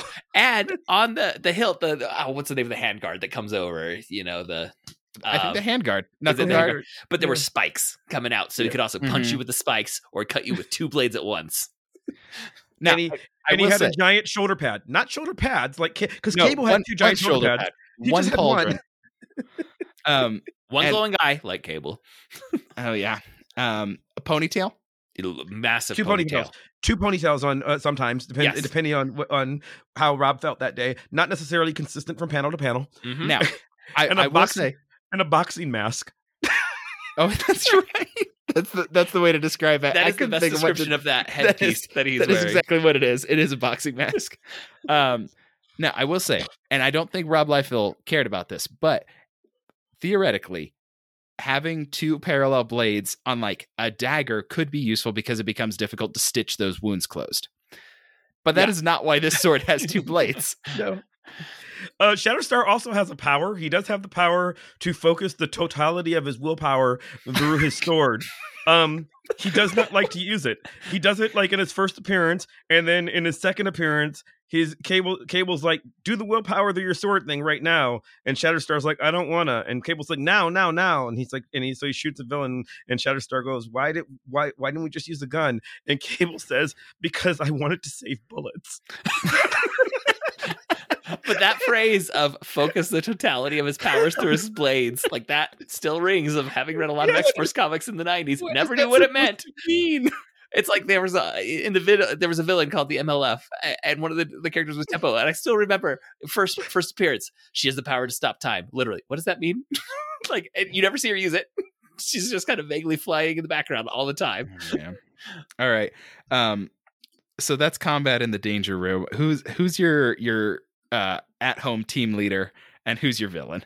Okay, uh, my, yeah, my at-home uh, team leader that sends people on missions. This is gonna be Forge, uh, an underused character. He's a Native American, but okay. uh, can uh, basically invent any technology that's needed. Like his mutant power is proficiency with technology. Mm-hmm. uh, Mhm. and he's at various times been uh, uh, had some of like the vague Native American mysticism associated with him. At other times, he's definitely uh, had prophecies about being a future leader that's core to the X Men. But once Chris Claremont left the series, that kind of got forgotten. I mean, Uh, he is awfully dismissed. Yes, I'd, I'd like to recenter Forge a bit in this series. One of my favorite characters. Um, and no longer going to be in another round. So. Sorry about that. That's okay. but, Uh, but awesome character, good pull. And then realizing, as I looked through this, I realized this is a fairly eclectic team. So I have Cecilia Reyes, Doctor Nemesis, Nocturne, Bishop, Psyche, the baby Cyclops, Shatterstar, Forge. I thought I need some like sales oomph for this, some marketability. So I'm going to take one of the uh, most uh, marketable of the X Men characters, Mystique, and put her in as the reformed villain here at the end. Okay. All right. Mm-hmm. Um, who's who's the gruff one taking on a young student? Oh, that will be. Uh, I, I mean, there's a couple options there. I really like the idea of a, a young student like breaking through Doctor Nemesis, uh, his shell of uh, oh, that's interesting. Mm. ar- arrogance. I was worried you were going to make it psych, and I thought that was going to be dumb. so, so I'm glad you didn't go with the one I thought would be dumb. I mean, Shatterstar would be another option of like breaking through. You know, Forge can have a lot of distance around him, so there, there's several options there. A nocturne can be gruff sometimes. Mm-hmm. All right, and um, well, you you've more than covered the different timelines and realities, so I, I, didn't won't mean even to, ask. but I almost that. made the entire team fit that criteria. I, I mean, I could have made the entire team. There's been so many alternate realities in the X Men. Well, I mean, I, I mean, I had one round where I specifically how how can I fill this team exactly with just Emma Frost, you know? like, but I but I, but I had a vision of it when you when you first when when, when I read it first time. I was like, and I'm like, this is I'm not deviating from this. This is the one where I'm sticking to it. So All right, Mav, All your right. team. okay, so so so this is this is the round, and this is going to make the rest of the game real fun for Joe because this is the round that I call burn through the superstars. oh no, Oh, this is, this is the A list. Oh yeah. All right, so so so when I got to the end, I was like, oh, the the editors are gonna say you got to be able to mark this comic. Who are we putting on the cover? I'm like, oh, put Mystique on the team. That's not your problem. no, no, oh no, oh no, no, no, because um because my mentor counselor is Kitty Pryde. Oh man, right off the bat. she she she she knows what it's like to go through the school. She knows what it's like to be a kid on this team, and she knows what it's like to be an adult. So that's a so right off the bat, Kitty Pryde is um is my mentor counselor. Okay. Um now, um because I lost uh Doc Nemesis, I have to choose between one of my alternates and I and I lost Beast in a second round, who was my number two, because again I was burning Mhm. through I was burning through the superstars. So of my alternates were, who were all on the same level, eh, I think I'll go with Mister Sinister.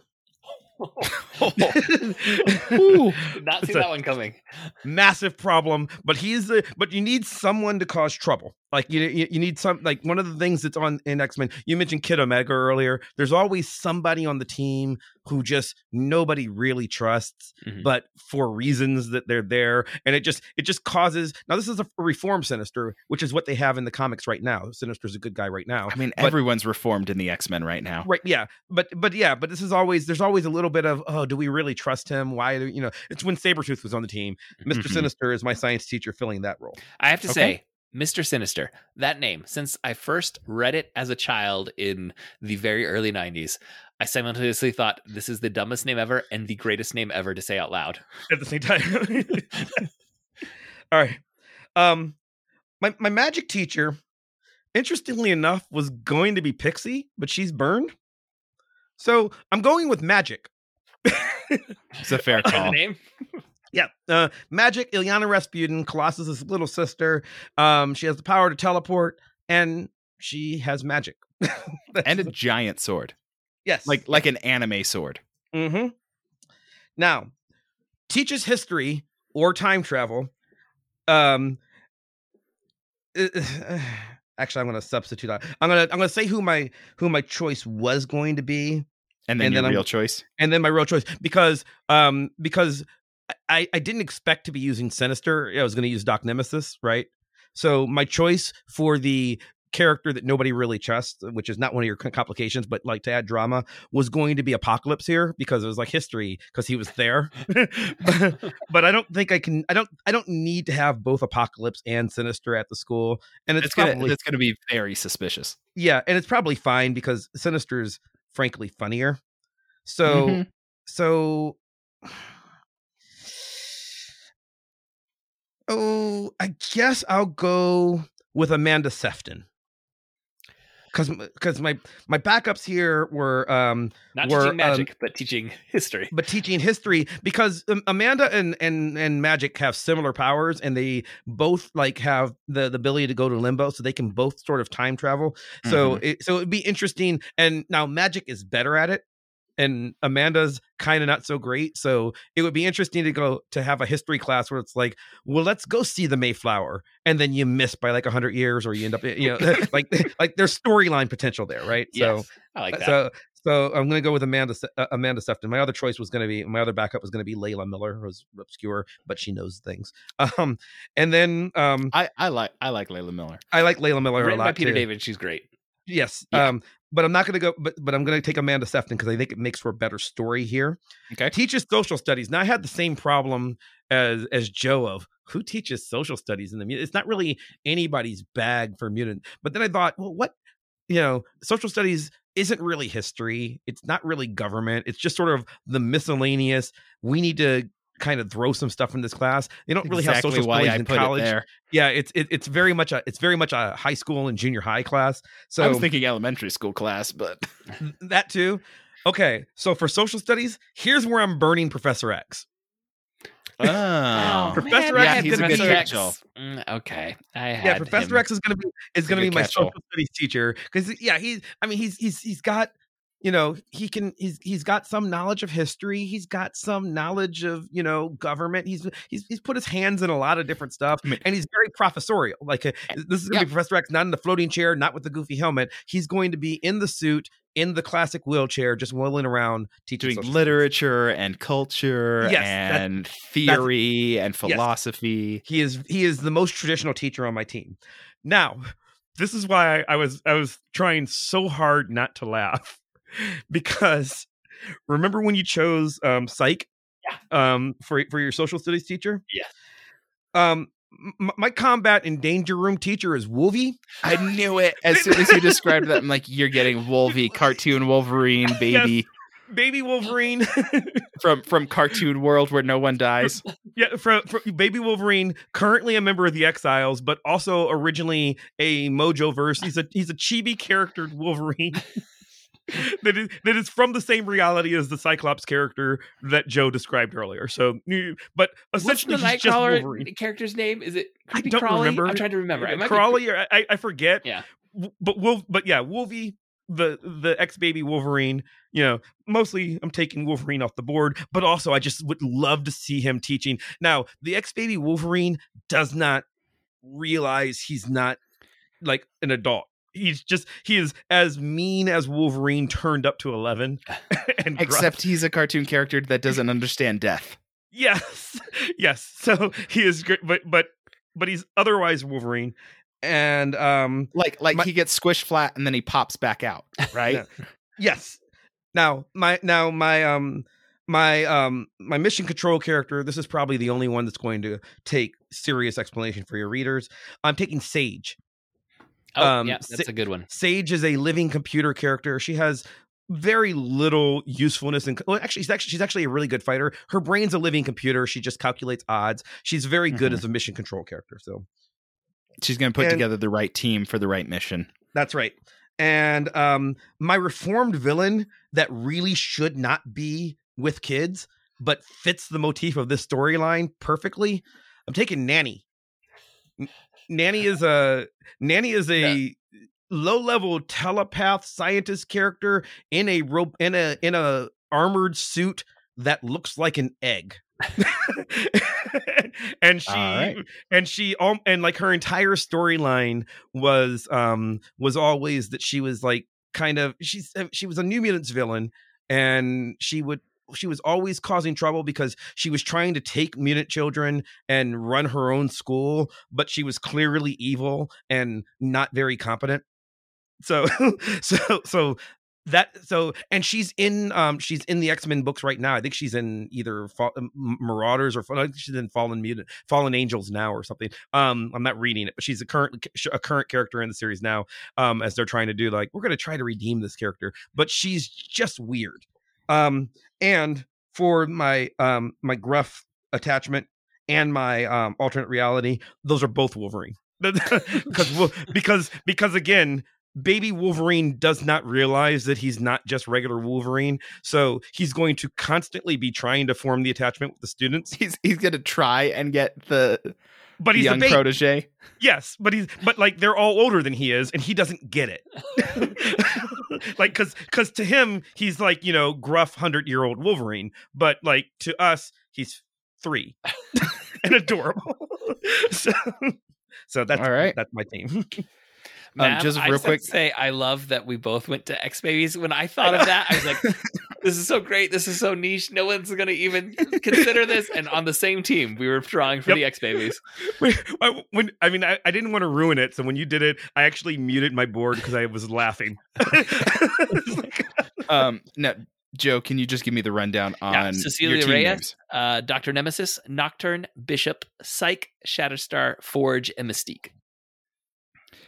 This one goes to Mav. Burning the burning the the top tier characters pays off I, I in understand. this round. I, I enjoyed uh, the team I built, but I understand. All right. Um, so that means uh, Mav, you get to choose the next scenario. I think we've got three scenarios left. um, the Jean Grey Trial of the Phe- Phoenix. Phoenix, yeah, yeah. All right. So in this one, um, classic Dark Phoenix saga stuff. Um, so Jean Grey, as the Dark Phoenix, destroyed a solar system, uh, a populated solar system, and because of that, she's on trial, uh, justly on trial, and so in order to prevent her from serving justice. You must battle the Shi'ar Imperial Guard, alien superpowered Imperial Guard. All right. Does that make enough sense? Yeah, I- and yeah, just imagine it's another generic super team is is Yeah, it's- against you. trial trial by combat. You've got a super team on the other side of the field. Um, Jean Grey's already part of your team. You've got to have someone with non-combat powers, someone blue, someone with super strength, um, a mutant who also does some magic, someone who has been a team leader, and someone who has dated Jean Grey or expressed love for her, which does expand the pool slightly. hmm Yes. Um, and complications, you're going to have a love triangle and uh, someone who's back from the dead and not quite used to it. Uh, clarification question on this one. Yeah. And the complication of love triangle, because because your your um your list says that Jean Grey is automatically here, even though she's been burned. It's just Mhm. or whether she's Yes. been burned or not. Yeah, so Um, it's she's just- she's she's an part of the automatic story. part because it's the the story. Is she part of the love triangle or not? Or Not does matter? required to be, but, But she can, can be. be. I assume Okay, she all is right. particularly because there's the has dated Jean Grey or expressed love for her part. Right. That's but that's why I wasn't sure. like I wasn't sure if I heading need to make. direction. Yeah. Yeah. so okay. I, I I set it up so that's an option, but it is not a requirement. Okay. Got it. Okay. All right. Um, my non-combat p- powers. I am going to take uh Cipher here. Okay. Who is uh, a mutant who could uh Doug Ramsey and he could translate any language, and I think that's going to be important when you're dealing with multiple alien cultures here. Mm-hmm. Uh, for someone blue, boy, did I have a lot of options here. I Oh yeah. I, somehow Um, this this heavy hitter is still available, so I'm going to take Nightcrawler just so he's off the Yeah. board. Oh, It- which which which complicates my mind because that that would that would have been my pick for this round. hmm it's it's kind of shocking that Nightcrawler is still there. Yeah, Mhm. he is this uh, late- a late fan in the game. favorite. All right, super strength. I've had two of my characters that I had in here taken uh already. you know, just What Guy and Colossus? uh Colossus and M. I had M in this slot. Oh, Um, and uh, so I am going to take um, Princess Power from the Runaways. You're Runaways. kidding. wow. is that what you had down, Mav? Uh, I okay. So she was she was my alternate after Colossus. Um, but um, but she was who I was going to go with, and so this round you have stolen both Molly Hayes and Nightcrawler from me. So, so Molly Hayes is from the Runaways, one of my favorite uh, Mhm. characters, and she's 13 years old and one of the strongest characters. physically strong yeah. yeah. but she doesn't look like she's bulked out. She looks just like uh, you know, she's a- she's a thirteen year old girl. yeah. she's she just yeah. looks like that. But then 12 she punches maybe. someone and bam, they're Yeah. flying through the air. And then she usually has to take a nap. yes, Yeah. I don't know if that's still still her current stuff, but um, that was Not the original thing. But yeah. she got pretty exhausted pretty quick? Okay, uh, and then mutant, but also magic. I'm going to take Scarlet Witch here. Um, Mm-hmm. Which Mav, I'm sorry if I'm just really destroying your picks. No, no, no, no. That one's fine. Not Okay. not, not in my two hundred and fifty. Oh, really? Yes, opted out. uh, Thought of it. I'm like, nah, not gonna use her. well, I love that. Like some of the obscure ones, uh, like Princess Power or the X Babies. I think I'm safe, and those are the ones that we're crossing streams with here. Um, has been a team leader. Mhm. I'm going to be shocked if you had this one in your in your run. I'm taking Changeling. I uh, it not not my first pick, but I it's on, on the list. Yes. Changeling replaced Was Cap- Professor X in the original run of the X Men before the Claremont era. Like towards the end, they were fighting as a retcon. a, a foe named Factor Three. uh that was like this lurking background subplot for a while turned out to be nothing worth i i, I can't even remember who was fact. I, th- alien invasion am i right there mav it's hard I think. I mean, uh, again, fact. The original X Men run, they were gratuitous villains. I don't. I don't even remember. Yeah. It was just. Li- it was. It was a team that existed for the shock value of killing Professor X. yes but they killed professor x but then we find out later that it wasn't That it professor wasn't x Professor it was a X. villain named changeling who could shapeshift who had taken the place of professor x oh it it was so professor x could prepare for factor 3 the big threat that was coming Oh, That's why he'd Yeah. let Changeling take his place. That uh, it's it's all coming back. I haven't read that since I was doing my dissertation. Uh, but yes, so Changeling, uh, who um, uh, is also someone recently back from the dead because he died in that. That's going to be my character.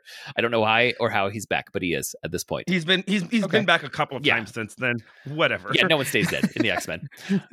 Uh, and then another heavy hitter that I'm shocked is still here, but it would be really strange to do the Trial of the Phoenix without Cyclops hanging around. So Hmm. I am going to have uh, Cyclops present. And then the way that I'm going to work the love triangle is Changeling. When he was Professor X, really embodied Yeah. Professor X. And in those early X Men issues, he mentions that he has feelings for Jean Grey, but he will never act on them. It's creepy. Mhm. They'd never address it. Uh, I mean, or uh, very infrequently address it or acknowledge Yeah. that this happened in one of those early Oh, man. panels of one of the first three issues of the X Men. But- but what? But that was that was well, that was actually the actual professor. But you're saying when Changeling- changeling, Changeling has also adopted that. Yes, he, Okay. he's he's really like like somehow Professor X maybe did like a mind imprint. We'll say that when he was taking over his spot, Professor X said, "I need you to really be me because I'm preparing for the threat of Factor uh, Factor Three. Uh, here's my mind print," and he forgot to like turn off the creepy. I had feelings for for Jean Grey. he forgot to filter that out. yes, exactly. All right, uh, Mav. my my non-combat powers just because this is a character that i find fascinating is eye boy Oh, eye boy is a character that um creeps me out. is absolutely creepy he has eyes all over his body but they're he but his eyes all he's got extra eyes. I think I think it's supposed to be 57 total, just several on his face, on his hands, on and um but all of them have every non-offense non-offense based um vision power you can think of. He's got microscopic village vision, te- telescopic vision, X-ray vision, X-ray vision. He can see in all directions at once. ultraviolet And- see, vision. see in the dark. He can In see the the dark, different yes. spectrums. Yeah, and he can see astral like magical characters. He's he's a very Oh. Interesting. Yeah, like anything that you think of as like a vision power that doesn't hurt anybody. Now he's over time become like they've given him it's not really combat powers because he's just fighting like a regular person but he's he's so he's so perceptive that he's gotten good at reading body language which is like sort of because they needed to give him some excuse to be able to kind of fight but Yeah. he's but he just fights like a regular guy right He's just, he's just someone who really knows what's going on. yeah yeah so uh, eye boy he's he's very good as a spy other than the fact that he's disturbing to look at he he notices anything going on going on. Like i re- i remember there's one comic where he realizes somebody is lying because they have a barely imperceptible twitch. And he's just like yeah how, how's everybody missing this? You know? Um, um, Okay. all right. My blue character so my, was my supposed number to be Nightcrawler. supposed to be Nightcrawler, but I'd already lost Nocturne and I'd already lost Mystique, who were my number two and my number three. So, and, and Beast, who might have been your number Yeah, four. I, Beast was on mine, and he's been excellent. well, yeah, Beast actually was not intending to take, but um, um, because I I thought for sure Beast would be gone by now. So I'm gonna go with just because I think he's kind of interesting. I'm gonna go with Maggot. oh, I mean, interesting Really? is a strong take on that character. Maggot is he's just it, he's a blue guy who has they're not really maggots. He calls them some maggots. He has these weird they look bug like pill things. bugs, giant pill bugs. Yeah, On- giant he metal keeps him bugs. on his shoulders, right? Well, they they're from inside of his stomach, but he but they hang out on his shoulders. His his mutant power is he's got these robot bugs that work for him. Yeah. It's it's Yeah. not clear how he's a mutant. I still even. remember. was- So he he had this like telepathic connection with these two bugs, and then one issue, like the big horrifying revelation, was that they were his digestive system. Like they needed to Yeah. eat from Oh, the, and this was supposed to be like this horrifying body horror revelation that changed how everyone thought about maggot. And I just remember thinking, like, I don't care. Yeah, it was just weird. he's a weird char- he's a weird character and like if you're going to have a blue character, I think you should just have somebody weird. My alternate here, you can edit this out, but my alternate here was going to be Ship. the the actual ship from X Factor. Sentient ship. Yes, it was just called Ship, Okay. right? That was that was It, the it was called Ship. Yep. Yeah. Okay. All right. So my super strong character, I've lost Molly Hayes on this very round. Um, I'm going to go with someone who is also blue. Um, would have fit both places, but I but I needed I needed um her for super strong. I'm going with Danger. Danger is a Ah, robot that has been created from the, the when the Danger Room gains sentience. Yes, I have I have that character in a few different spots as options. Mm-hmm. Um, my mutant character, who is also sometimes magical, dabbles in magic, and this is um this is for f- friend of mine and fellow co and co-host of one of my two podcasts for um uh Anna. I'm picking Meggan from Excalibur, who was going to be in my love triangle with Kurt. Um, Nightcrawler, but I lost Kurt. But I'm still I'm sticking with Meggan just because I wanted to get her on the list. Meggan is um um Captain Britain's girlfriend who may or may not have feelings for Nightcrawler in that book. Um my previous team leader did Cannonball t- get taken? No, he's still No. available. He's Okay. he's in there. I talked about him, but he's Yeah, he's okay. available. Then I'm going to go with Cannonball. Who his his lower his legs look like a cannon blast, and he just puts his arms in front of him like Superman flying, and he just blasts through anything. Like he gets a force field around him that makes Because him because he's nigh, Nigh invulnerable. invulnerable. While Nigh While invulnerable blasting. while, while blasting. But but his his his legs just disappear into like it's always the Yeah. same arc. it's just a a jet, blast jet of flame jet- and jet. and smoke. yep. Yeah, very and very much in the accent thing that we were talking about before. It, it's never I'm, it's am, A H M, A H apostrophe M. I'm mm-hmm. nigh invulnerable while blasting. Be it Yep. no G. Never a G in any of his And, and dialogue. in fact, Husk's older brother. Yes. The, So, the going- Guthries have like five mutants in their family. Uh, it might even be more. I think all the Guthries are are mutants. Yes, all the and and just because again now my my entire dissertation is all is all about weird gender and sex stuff in comics and i'm going for my character who has loved or dated jean i'm going with subtext during the claremont run revisited often most recently currently but never explicitly dealt with my character that has dated or loved Jean. I'm taking Storm, which I have no idea how she's still in this. Oh, Um, she's been like my backup on like five different slots. yeah, she, she was like ready for this slot, but uh, Mhm. not the Yeah. first choice for a lot of slots. exactly. right, right, exactly. So Storm is my so Storm is my character that has dated and loved uh, dated and or loved Jean. I mean, in the Um, Claremont she, uh, run, like you could envision her dating any member of the X Men. Like she's just Right, kind of she- aloof, she's kind of, but like- affectionate with all of them. Yeah, like like there's like an omnisexual energy to her, but not a clear relationship in in most Right. most of the time.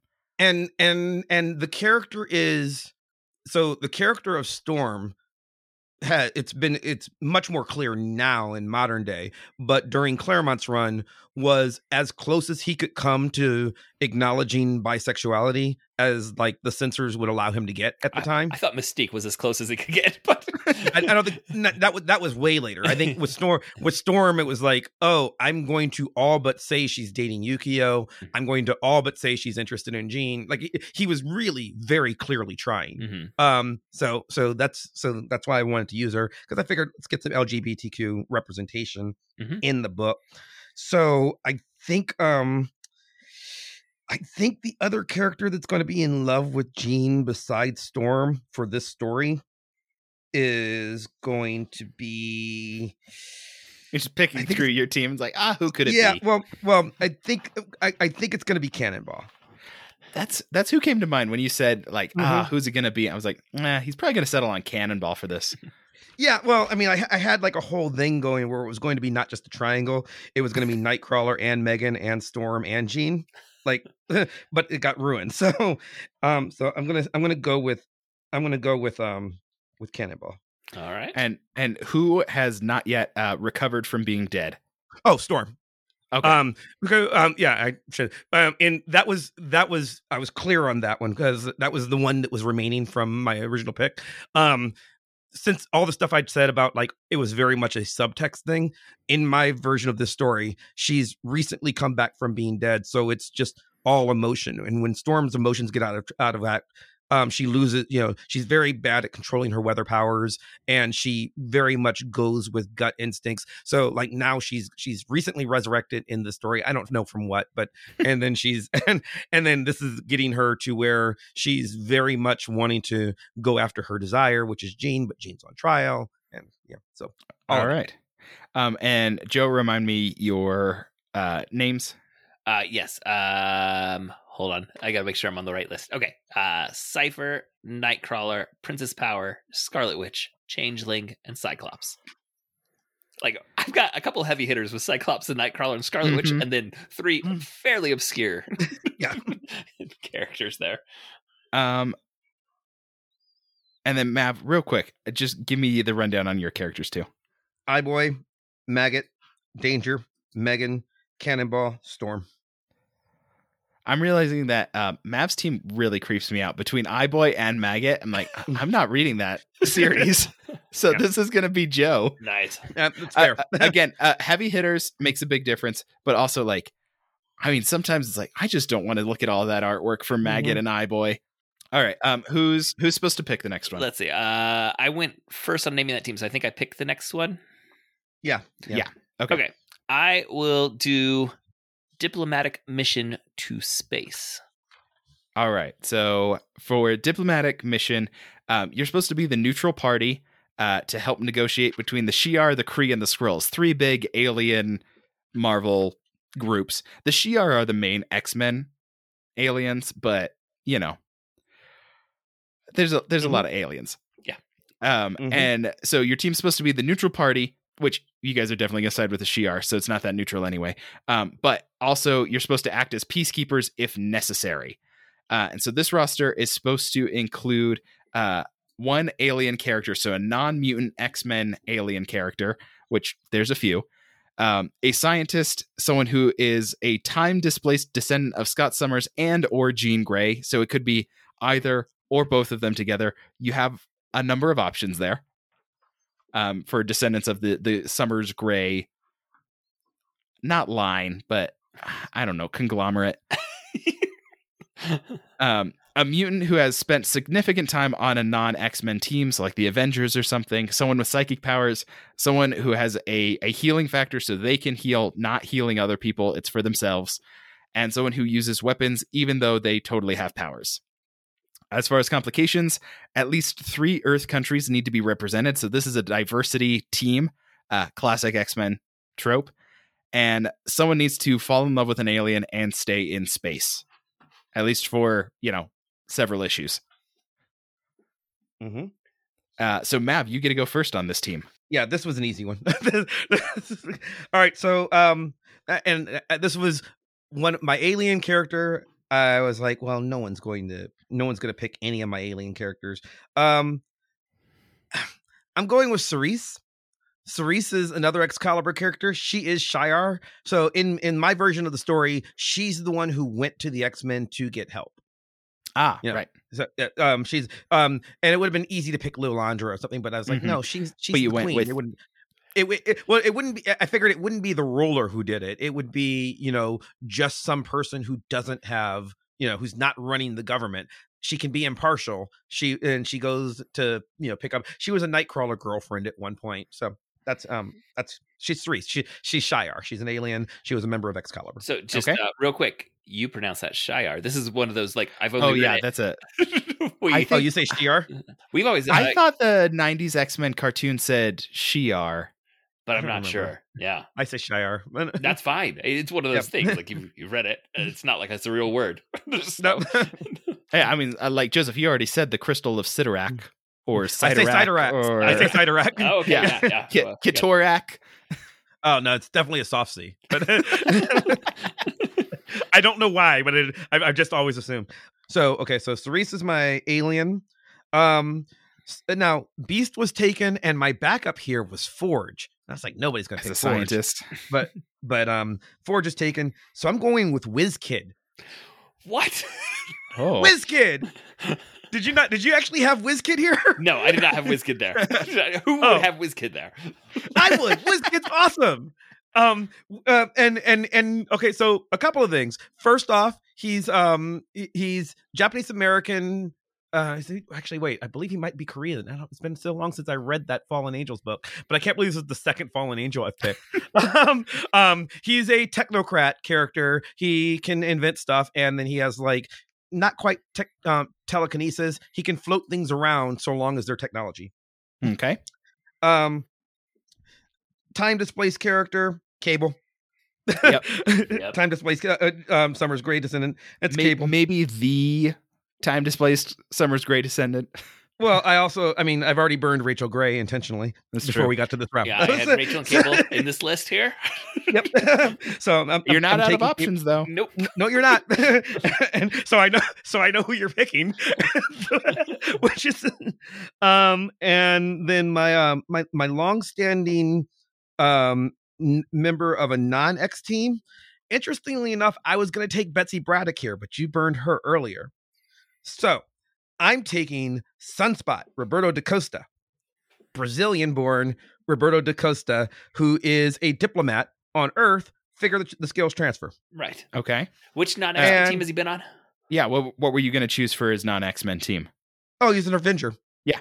Right. yeah he was an, he, he was an ran, he ran an Avengers team for a Right. while. yeah he ran a, he ran an avengers team for for like a few years um I, I guess With it's probably been three or four years. U.S. Avengers. Yeah, yeah, that had um Squirrel Mhm. Girl and ah, I'm And having trouble piecing it back. he was on a together, team. He was on a team with Cannonball for a while too. But yeah, yeah. So, uh, the the, the two of them left the X Men and became Avengers. Yeah, they're like best friends. Um, now my psychic powers. Again, remember I was going to pick um, Betsy Braddock before, but um, but uh, um, for for this, but my psychic powers character um is I'm going with the other Psylocke, Kwannon.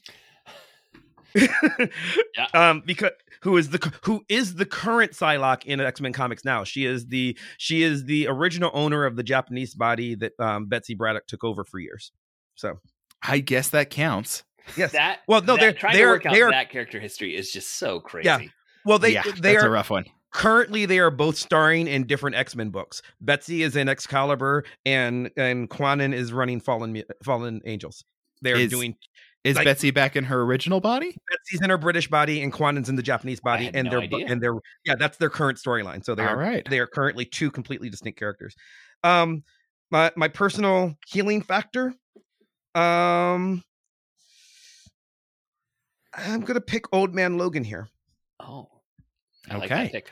I mean, Wolverine has not been chosen at this point, I- so I- this I- is available. I know, I know, but Wolverine's not very Wolverine's not a very good diplomat. And so you want Old Man Logan? I want Old Man Logan, who is who is who is much more. He is much better at being, you know, subtle. um, honestly, and then um, my uses weapons, even though he totally has powers. Another Excalibur pick, Kylun. Oh yeah.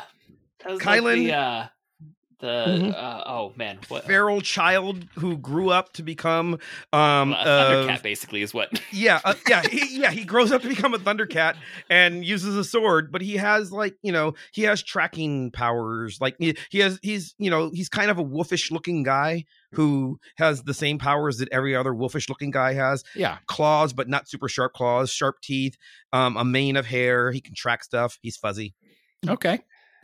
Mhm. Um. I, so, what are your three countries that are represented? uh there's um brazil united states japan england Okay.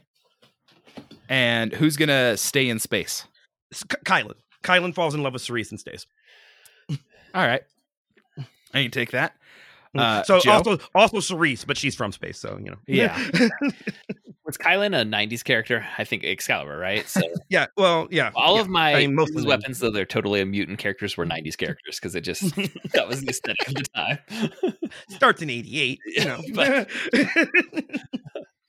All right, uh, let's see. Uh, alien character. I am going to go with Corvus Rookshire, who was in the Rise and Fall of the Shi'ar Empire, a Shi'ar like wandering samurai kind of character who carried an anime sword. Similar choice. Okay. Oh wait, is he the is he the guy? Like his sword is powered by the Phoenix Force? Yeah, I think it's called the Shard of Phoenix. Is his, his sword? It's been a while since I read that, but I think that's what it was. I saw Uh, him in some space stuff in the in the yeah. early two thousands. All right, my scientist is going to be Moira MacTaggert. Still on the board. uh, we could have filled several slots on other like uh, faculty or the accented one. Uh, but yeah, great, great long, long term character. She's my backup history teacher. Um, all right, uh, and then for my time to display Summers, there's actually still a couple on the uh, on the board, but I'm going to take X Man, Nate Summers. Um, another Age of Apocalypse holdover, uh, similar to to Blink, uh, who we've pulled over.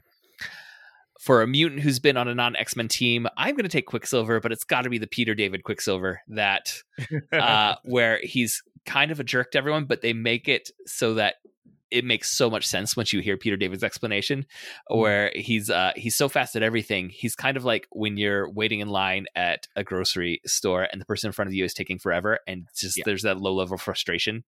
And just impatient. Quicksilver's experience with every interaction ever with anyone is that low level Yeah. of uh, impatience. Uh, for the whole world moves in slow motion to him. yeah. And I love that explanation of him being a jerk. Because sometimes characters are jerks just to be jerks. But once you hear that explanation, you're like, oh, that makes perfect sense. Um, for my psychic character, I am going to take Karma from the New Mutants. Mm, okay. Um, and then uh, who is uh, she's a Vietnamese character, and her power like it's psychic, but she like takes over the uh, other possesses person. people. Yeah, possesses people. Mhm. Uh, for healing, I am gonna just again look at the sales and the editors, you know, wanting some extra sales, and I'm gonna take Deadpool here. Um, I don't think he'd be very good at the diplomatic part, but my feeling No. is there's something shady going on, and he's gonna leave everyone else and have his own side mission, side quest to go find out information. Uh, and then uses weapons, even though they're totally a mutant. So many options. I am actually going to take Domino here, though, because anytime I think of Domino, Ooh. she's loading a, Mm. a, a gun. uh, and For she, a diplomatic mission? what was Every, that? every time I think of Domino, she's hanging upside down, firing a gun. yeah. uh, uh, well, remember her role with the X Force, where she was like uh, Cable was the leader, but he was awful at it, and she had to translate everything for everyone else. so that's how I view like how she's here on a diplomatic mission. Uh, and, and so she has like luck based power. So also like something, yeah, it, it's really tense in the room. Everyone's about to storm off, but then like some random thing happens that kind of makes everyone like breaks the tension for everyone. That's Domino's mutant power coming through right there. Mm-hmm. All right, and uh, three countries represented. Uh, we've got Scotland and uh, Vietnam and the United States. All right, and who's going to stay in space? Uh, that one is going to be. Oh, I had it. Now I've got to remind myself of which of these characters I actually put into it. Oh, it's going to be Moira MacTaggert because she needs a break from Earth. She needs to get away. Um, she she's going to find someone to fall in love with and stay there. Yes. Uh, and even if she doesn't find someone to fall in love with, like, it's just going to be a men- better situation because she's kind of like stretched thin with all of her relationships on Earth. Like, everyone needs her and no one gives her anything on Earth. I think she's going to find just a little relaxation in outer space. All right, now Mav, give me a quick rundown on your names. Uh, okay. Cerise, WizKid, Cable, Sunspot, uh, Kwannon version of Psylocke, and uh, Old Man Logan and Kylun. All right. And All right. mine were Corvus Rook'shir, Moira MacTaggert, X Man, Quicksilver, Karma, Deadpool, and Domino. That is the weirdest team I've ever. like, of all of these, I think this is my weirdest one. I I really think Joe's team like just doesn't gel. No, no, they And- don't. Like this is not the most gelling of Mav's teams either, but it gels better. And so the storytelling dynamics are better in Mav's team. I mean, the the tension and and uh, fraught emotions are stronger in mine. Just ability to complete the mission, maybe not a strong point with the team I just put out there. I have a couple of people who actually know each other. Yeah, like, I was like, well, Mav's team actually sounds like it could have been assembled as a team, and Joe's team like, how did that happen? Well, part of how it happened is I had forgotten, or I just completely missed one of the slots, uh, and so I was putting my team together a little bit while Mav was saying his out loud.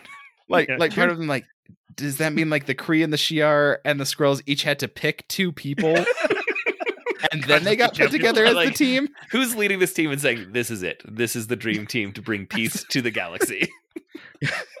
We're we're low on options here. We're getting towards the we're, we're getting towards the dregs of the X Men. you, you can't even say that it was a group that happened to be together and got beamed up. um. All right, so it's going to be the last round, mm-hmm.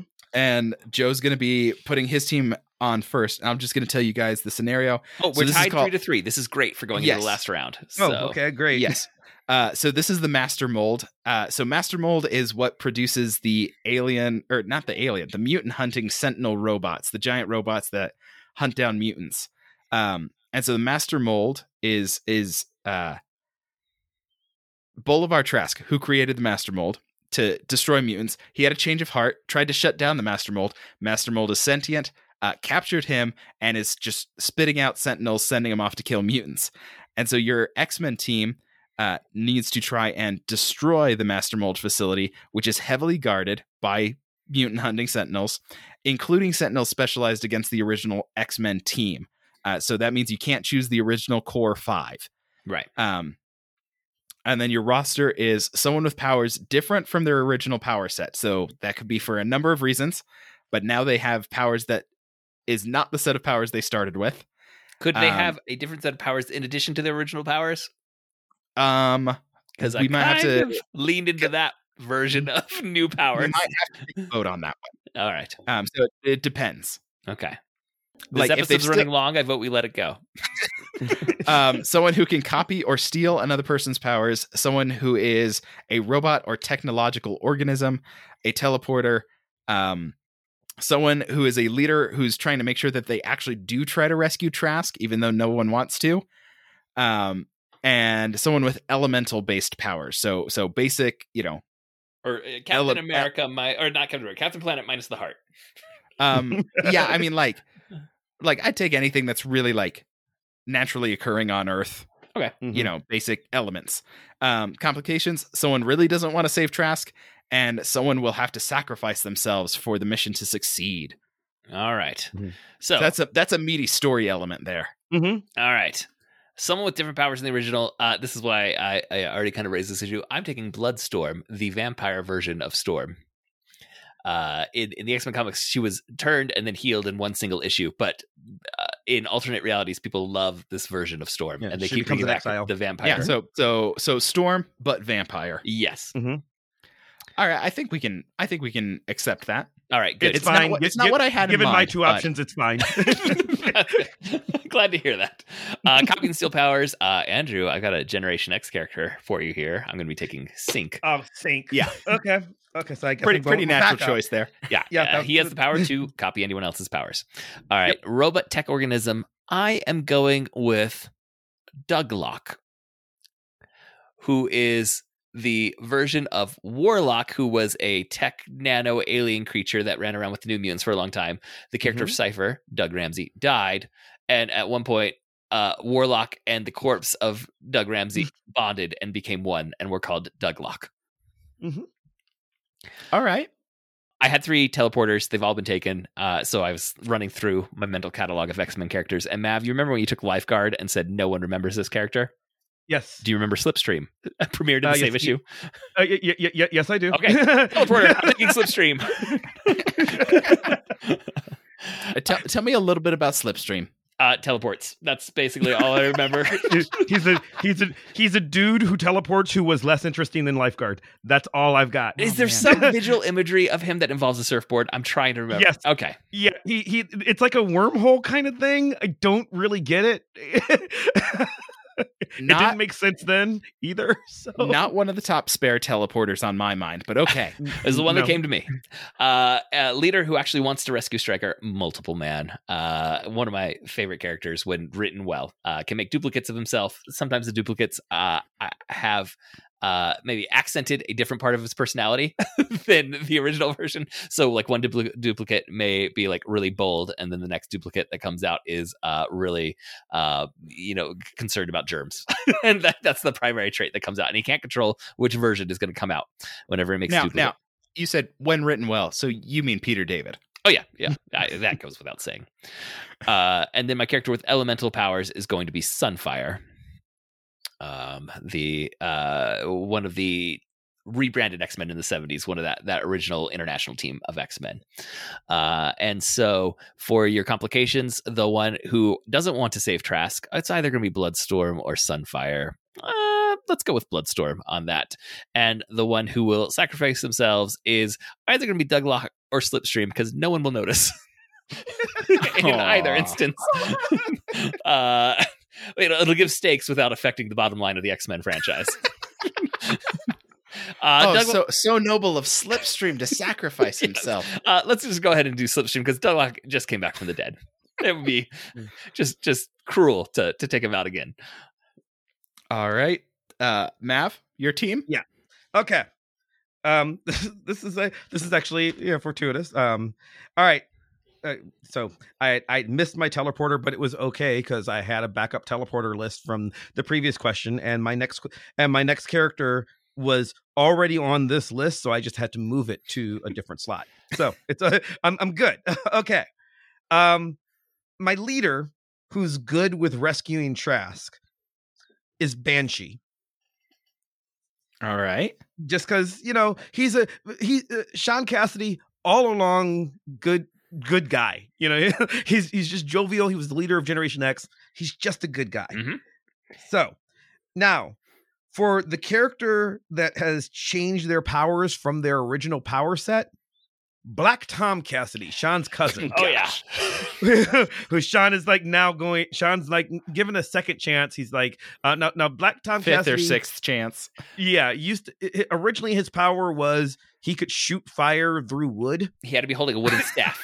He had to be holding wood, and he could he could shoot fire, but only if he was holding a wood wood to like shoot it through. And then later he just became a character who could turn into like Oh, he was like a wood elemental. Uh, so- yeah. but not one of your Like- elemental power slot here, but essentially he becomes Groot. Yeah, like, but like, but like with the ability to speak, he just has the, the ability to turn into wood himself. It's completely different and weird. I'm not clear if he can still shoot fire or not. He's weird now. I mean, uh, as far as like earlier requirements, you're also really checking the written accent box with both these characters. Yeah. Yeah. Oh, yeah. Yeah. Yeah. They're very heavily um 80s 80s um Claremont speak in their voices, but neither of them are my elemental character. Now, my teleporter, who was going to be my character with a with a with a different power set than originally started, is Widget from Excalibur.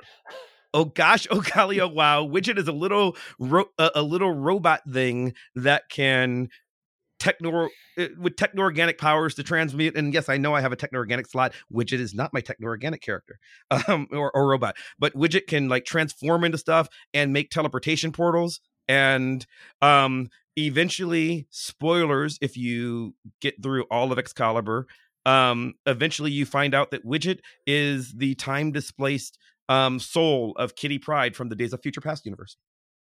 So not Man. not her original power set. I knew Widget. I did not know that. yeah, spo- yeah. Spo- spoiler for the Oh Gosh Oh Golly po- oh, Wow podcast for two years from now when we get to that issue. But yeah, um, and then I really, really wanted Synch here, but I guess I'll take Hope Summers for my can copy Steal Mhm. Powers. I Okay. guess It was it was her or a mimic, right? yeah. Well, or I could have gone with with Steal Powers and taken Leech, but that's uninteresting. So it was her or Mimic, and uh, Hope's more interesting between the two. so um now my robot techno organic character, and yes, I realize I already have Widget on the team. Um, um, but my my robot character for this is actually going to be Omega Sentinel. Sentinel Mm-hmm. Who is a woman who um was given sentinel powers um she Mhm. was like experimented on and became a living sentinel so that leaves me with my um my elemental powers character and even though i had originally only chosen i i had originally put this character over the top because it was going to be fun to like play her against synch um i'm still going with wind dancer just because I love her. She was she was a delightful character from from New X Men, and Synch was one of my favorite characters from um, Generation X. And I just thought I want to see them play together because they're both teens, or at least I guess Synch should be ten years older than her, but I don't know. It's it's comic book math. I mean, So- he, he died and was like never brought back. Eh, they're all back Is now back because right now? now. Surely he's back now. Everyone's is back, back. but it's whether or not they have room to actually write about him. Yeah. yeah yeah um so wind dancer just because i think she's cool so um so those are those are my team. Um the the person who does not you know really want to rescue trask and will probably try to kill him that's omega sentinel. She hates what's been done to her because of because of basically this man's dream and then ultimately has to sacrifice himself. Black tom cassidy in the ult- ultimate mark of redemption Does he just catch on fire? that would be great.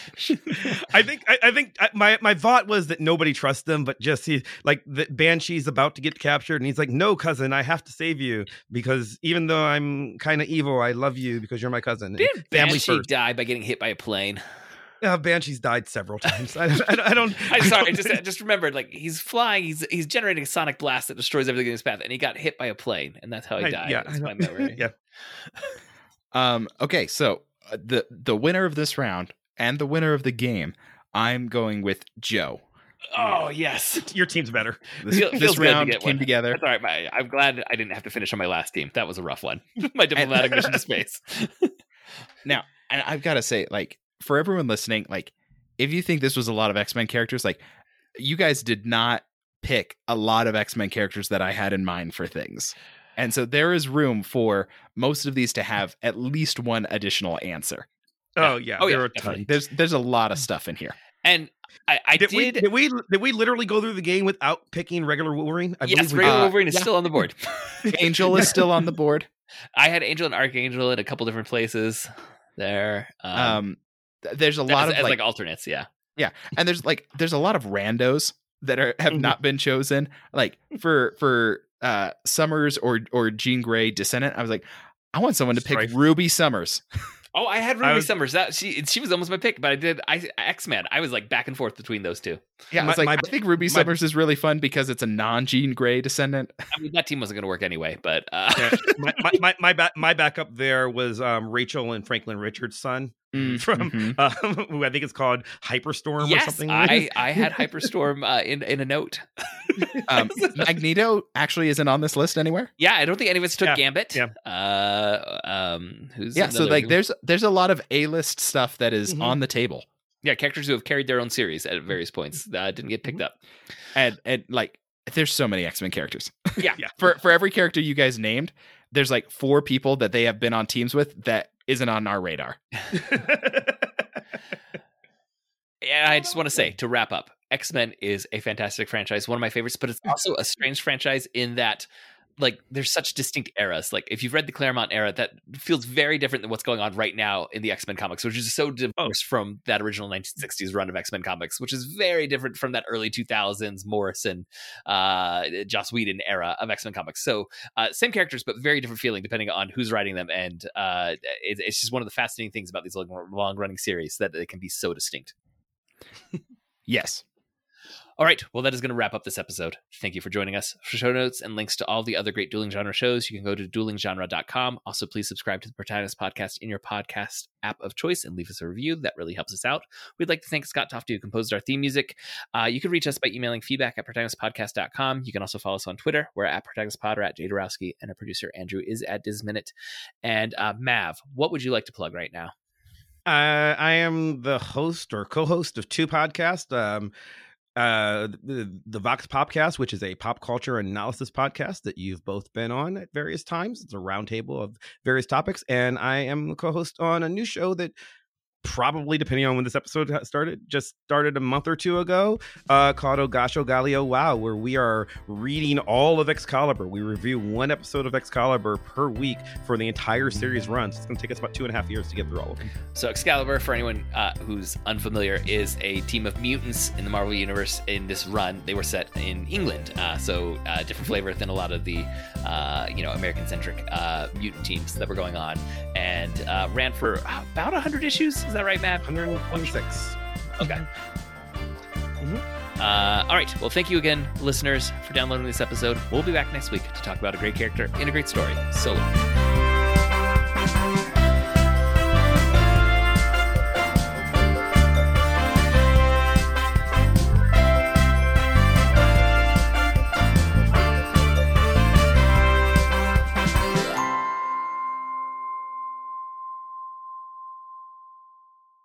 Uh, lifeguard. Tel- teleporters in this one hold on Oh, I've been there, Math. I know the panic you're feeling right now. that's that's fine i i have i have a list of teleporters. There's several just- teleporters. yeah no i, I got yeah Okay. I'm good I'll give you a fresh hit. So, uh, I'm gonna just give you a, a an edit point while I um the, th- this round got fairly well decimated for me. So It's okay. I've been trying to keep track of which characters I have to cro- cross off, and I've been doing it in my spreadsheet with search and replace. And let me just say, searching and replacing M doesn't work. I I lost I, I I lost nine picks in this round. So oh, oh, over Of- of overall six people. of six feet. Yeah. Yeah. so back up. So I'm so I'm just like you know because um like I wanted Nightcrawler, but that's okay. And I, I was surprised he was still here. Like he was, I he was my first choice for blue, and I was like, is he really still around? Like I had to go double check. I well, what I- what I was banking on was you going. There's no way he's going to be there for, for blue, and and so so I've got other blue. I've got other blue characters, but it's going to ruin my love triangle slightly. See, I was well. I, maybe I should okay. say I'll That's wait okay. till after. All right. Okay. Okay. I'm I'm ready. All right, Okay. Mav, hit us. Uh, yeah, uncut. Okay. So, all right. Um,